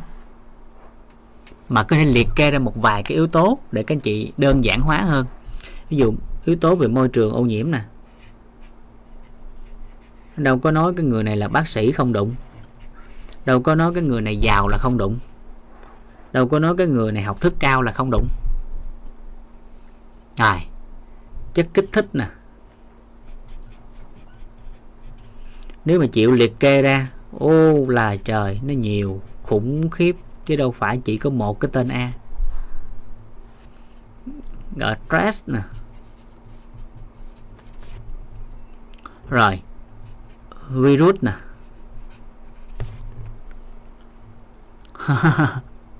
Đó, Covid nè, nó có ngán ai không? Có ngán ai không? Đâu ngán ai đâu. Đó, dân dân và dân dân, nhiều cách tác nhân. Vậy thì nếu như để liên tục như vậy thì bị rút thì nó cũng sẽ bị thủng giống như bức tường kia. Nhưng con cá ở đây không dùng từ thủng mà người ta dùng cái từ bệnh.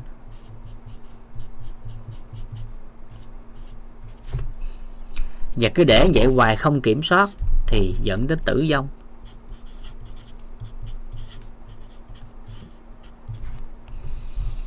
Thì lúc này người ta cũng tương tự, người ta đặt ra cái câu hỏi giống như bên kia. À, vậy làm sao cho con người khỏe mạnh, hết bệnh tật, khỏe mạnh? Thì nó cũng nói đầu tiên là phải kiểm soát các tác nhân gây hại, là phải giảm chết. Rồi bước thứ hai, bắt đầu mới hỏi nè, tế bào ơi bạn cần gì? Bị rút ở chỗ nào? Bị rút ở tim, gan, thận hay đâu đó thì tế bào gan ơi, tế bào thận ơi, tế bào gì đó ơi, bạn cần cái gì mà đưa vô nguyên liệu đó. Và các anh chị lúc này anh chị sẽ phát hiện rằng cái vai trò tối đa của thuốc đó là kiểm soát.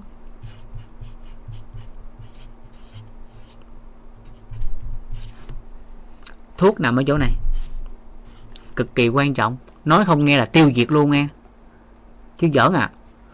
Kiểm soát không nghe là xử luôn nghe, là vai trò của thuốc. Có đúng gì không?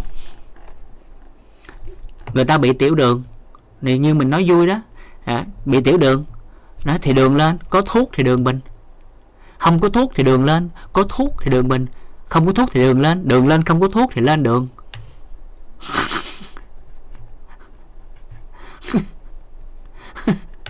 Đúng vậy không? Vậy thì thuốc đâu có làm cho người ta khỏe mạnh, mà chỉ là kiểm soát mà. Nhưng không có thuốc là đi Và một số cái vấn nạn, một số tác nhân khác thì thuốc tiêu diệt luôn tác nhân gây hại. Kiểm soát không được nghe là thuốc xử luôn nghe. Có một số cái loại bệnh là xử luôn mà.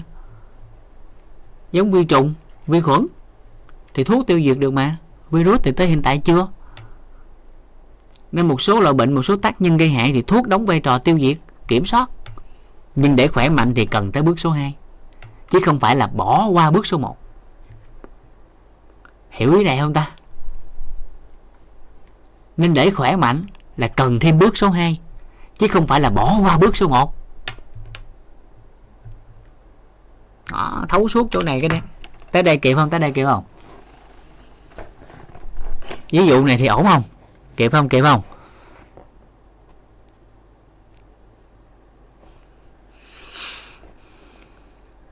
Rồi. Nhìn là tương ứng với cái chỗ này. Giảm chết tăng sinh. Và càng tiệm cận về sự cân bằng thì bệnh tật càng được cải thiện. Biểu hiện khỏe mạnh càng rõ nét. Đó, ý nó vậy đó. Rồi. Tới đây ngon chưa? Tới đây ngon chưa?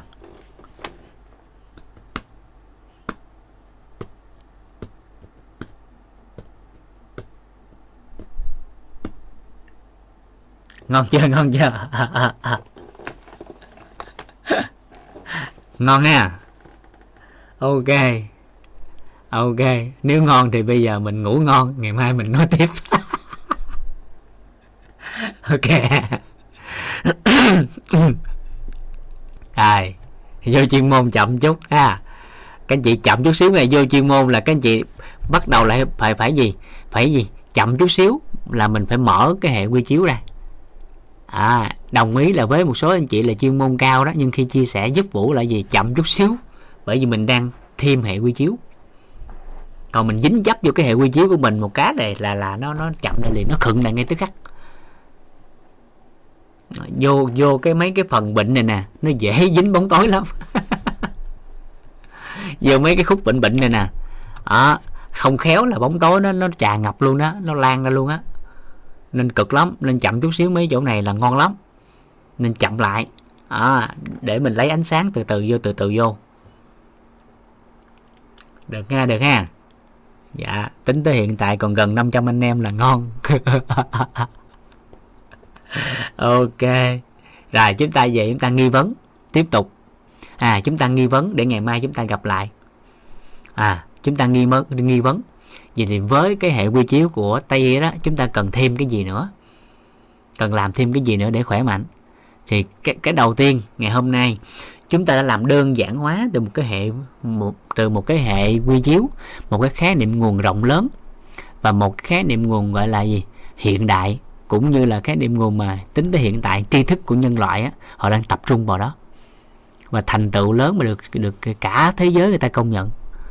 Và phần lớn của thế giới bây giờ người ta vẫn đang ứng dụng cái hệ quy chiếu này làm nền tảng để lý luận, luận chứng và điều trị.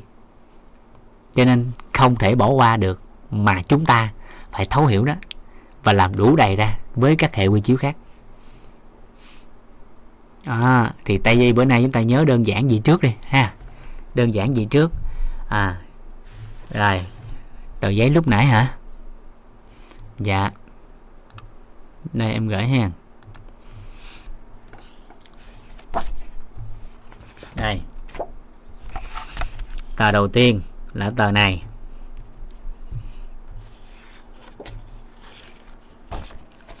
Không, tờ đầu tiên là tờ này, lộn, tờ ghi lộn. Tờ đầu tiên là tờ ghi lộn, bây giờ ghi đúng lại ha. Tờ thứ hai là tờ này.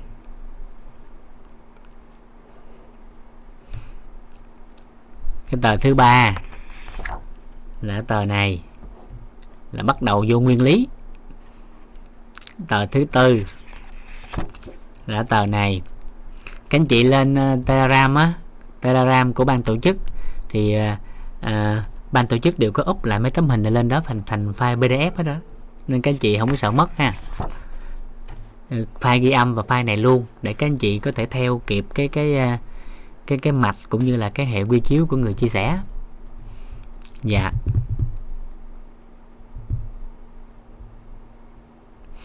Dạ, cảm ơn cả nhà rất là nhiều. Rồi, vậy thôi, tối nay nhiêu thôi. Rồi, ngày mai thuận duyên nếu các anh chị có nhắc cái nghiệp bệnh đó thì mình xử lý nghiệp bệnh. Còn nếu mà thuận duyên vô cái thân bệnh luôn thì mình nói tiếp luôn ha. Dạ dạ. Cảm ơn cả nhà lắm. Cảm ơn cả nhà rất là nhiều. Chúng ta mở mic, chúng ta chào nhau. Chậm chút xíu nha. Hết mấy hệ quy chiếu thì các anh chị coi lại ai đó đang gút mắt về các bệnh tật mình đang mắc phải, hoặc người thân đang mắc phải, hoặc là của ai đó mình muốn giúp đỡ người ta, thì chậm chút xíu khi đủ 4 hệ quy chiếu xong, các anh chị bắt đầu rà soát lại, chúng ta bắt đầu tư duy lại, chúng ta bắt đầu quán chiếu lại, vậy là mình đã bắt đầu có tư duy được chưa? Nếu xong hết 4 hệ quy chiếu rồi mà vẫn chưa tư duy được sự khỏe mạnh thì bắt đầu lúc đó chúng ta đặt câu hỏi để chúng ta cùng tư duy. Được không? Được không? Dạ, lúc đó các anh chị bắt đầu mới đưa ánh sáng vô. Dạ, còn nếu cứ qua mỗi hệ quy chiếu chúng ta xử lý một cái là chúng ta lại gì, dính chặt vô hệ quy chiếu đó. Vừa xong cái Tây Y cái mình hỏi bệnh cái trả lời là mình lại tôn thờ Tây Y mà quên mấy cái kia. Cái bữa sau cái qua Đông Y cái mình trả lời theo kiểu Đông Y, cái nên mình bỏ quên cái hôm trước, uổng quá. Cho nên chậm chút xíu khi đủ 4 cái cùng lúc mình đưa vô nó sẽ ngon hơn. Dạ dạ, ý đơn vị đó. Cảm ơn cả nhà rất là nhiều. Chúng ta mở mic, chúng ta chào nhau. Ngủ ngon, ngày mai gặp lại. Dạ. Cảm ơn cả nhà lắm. Chào thầy và cảm ơn.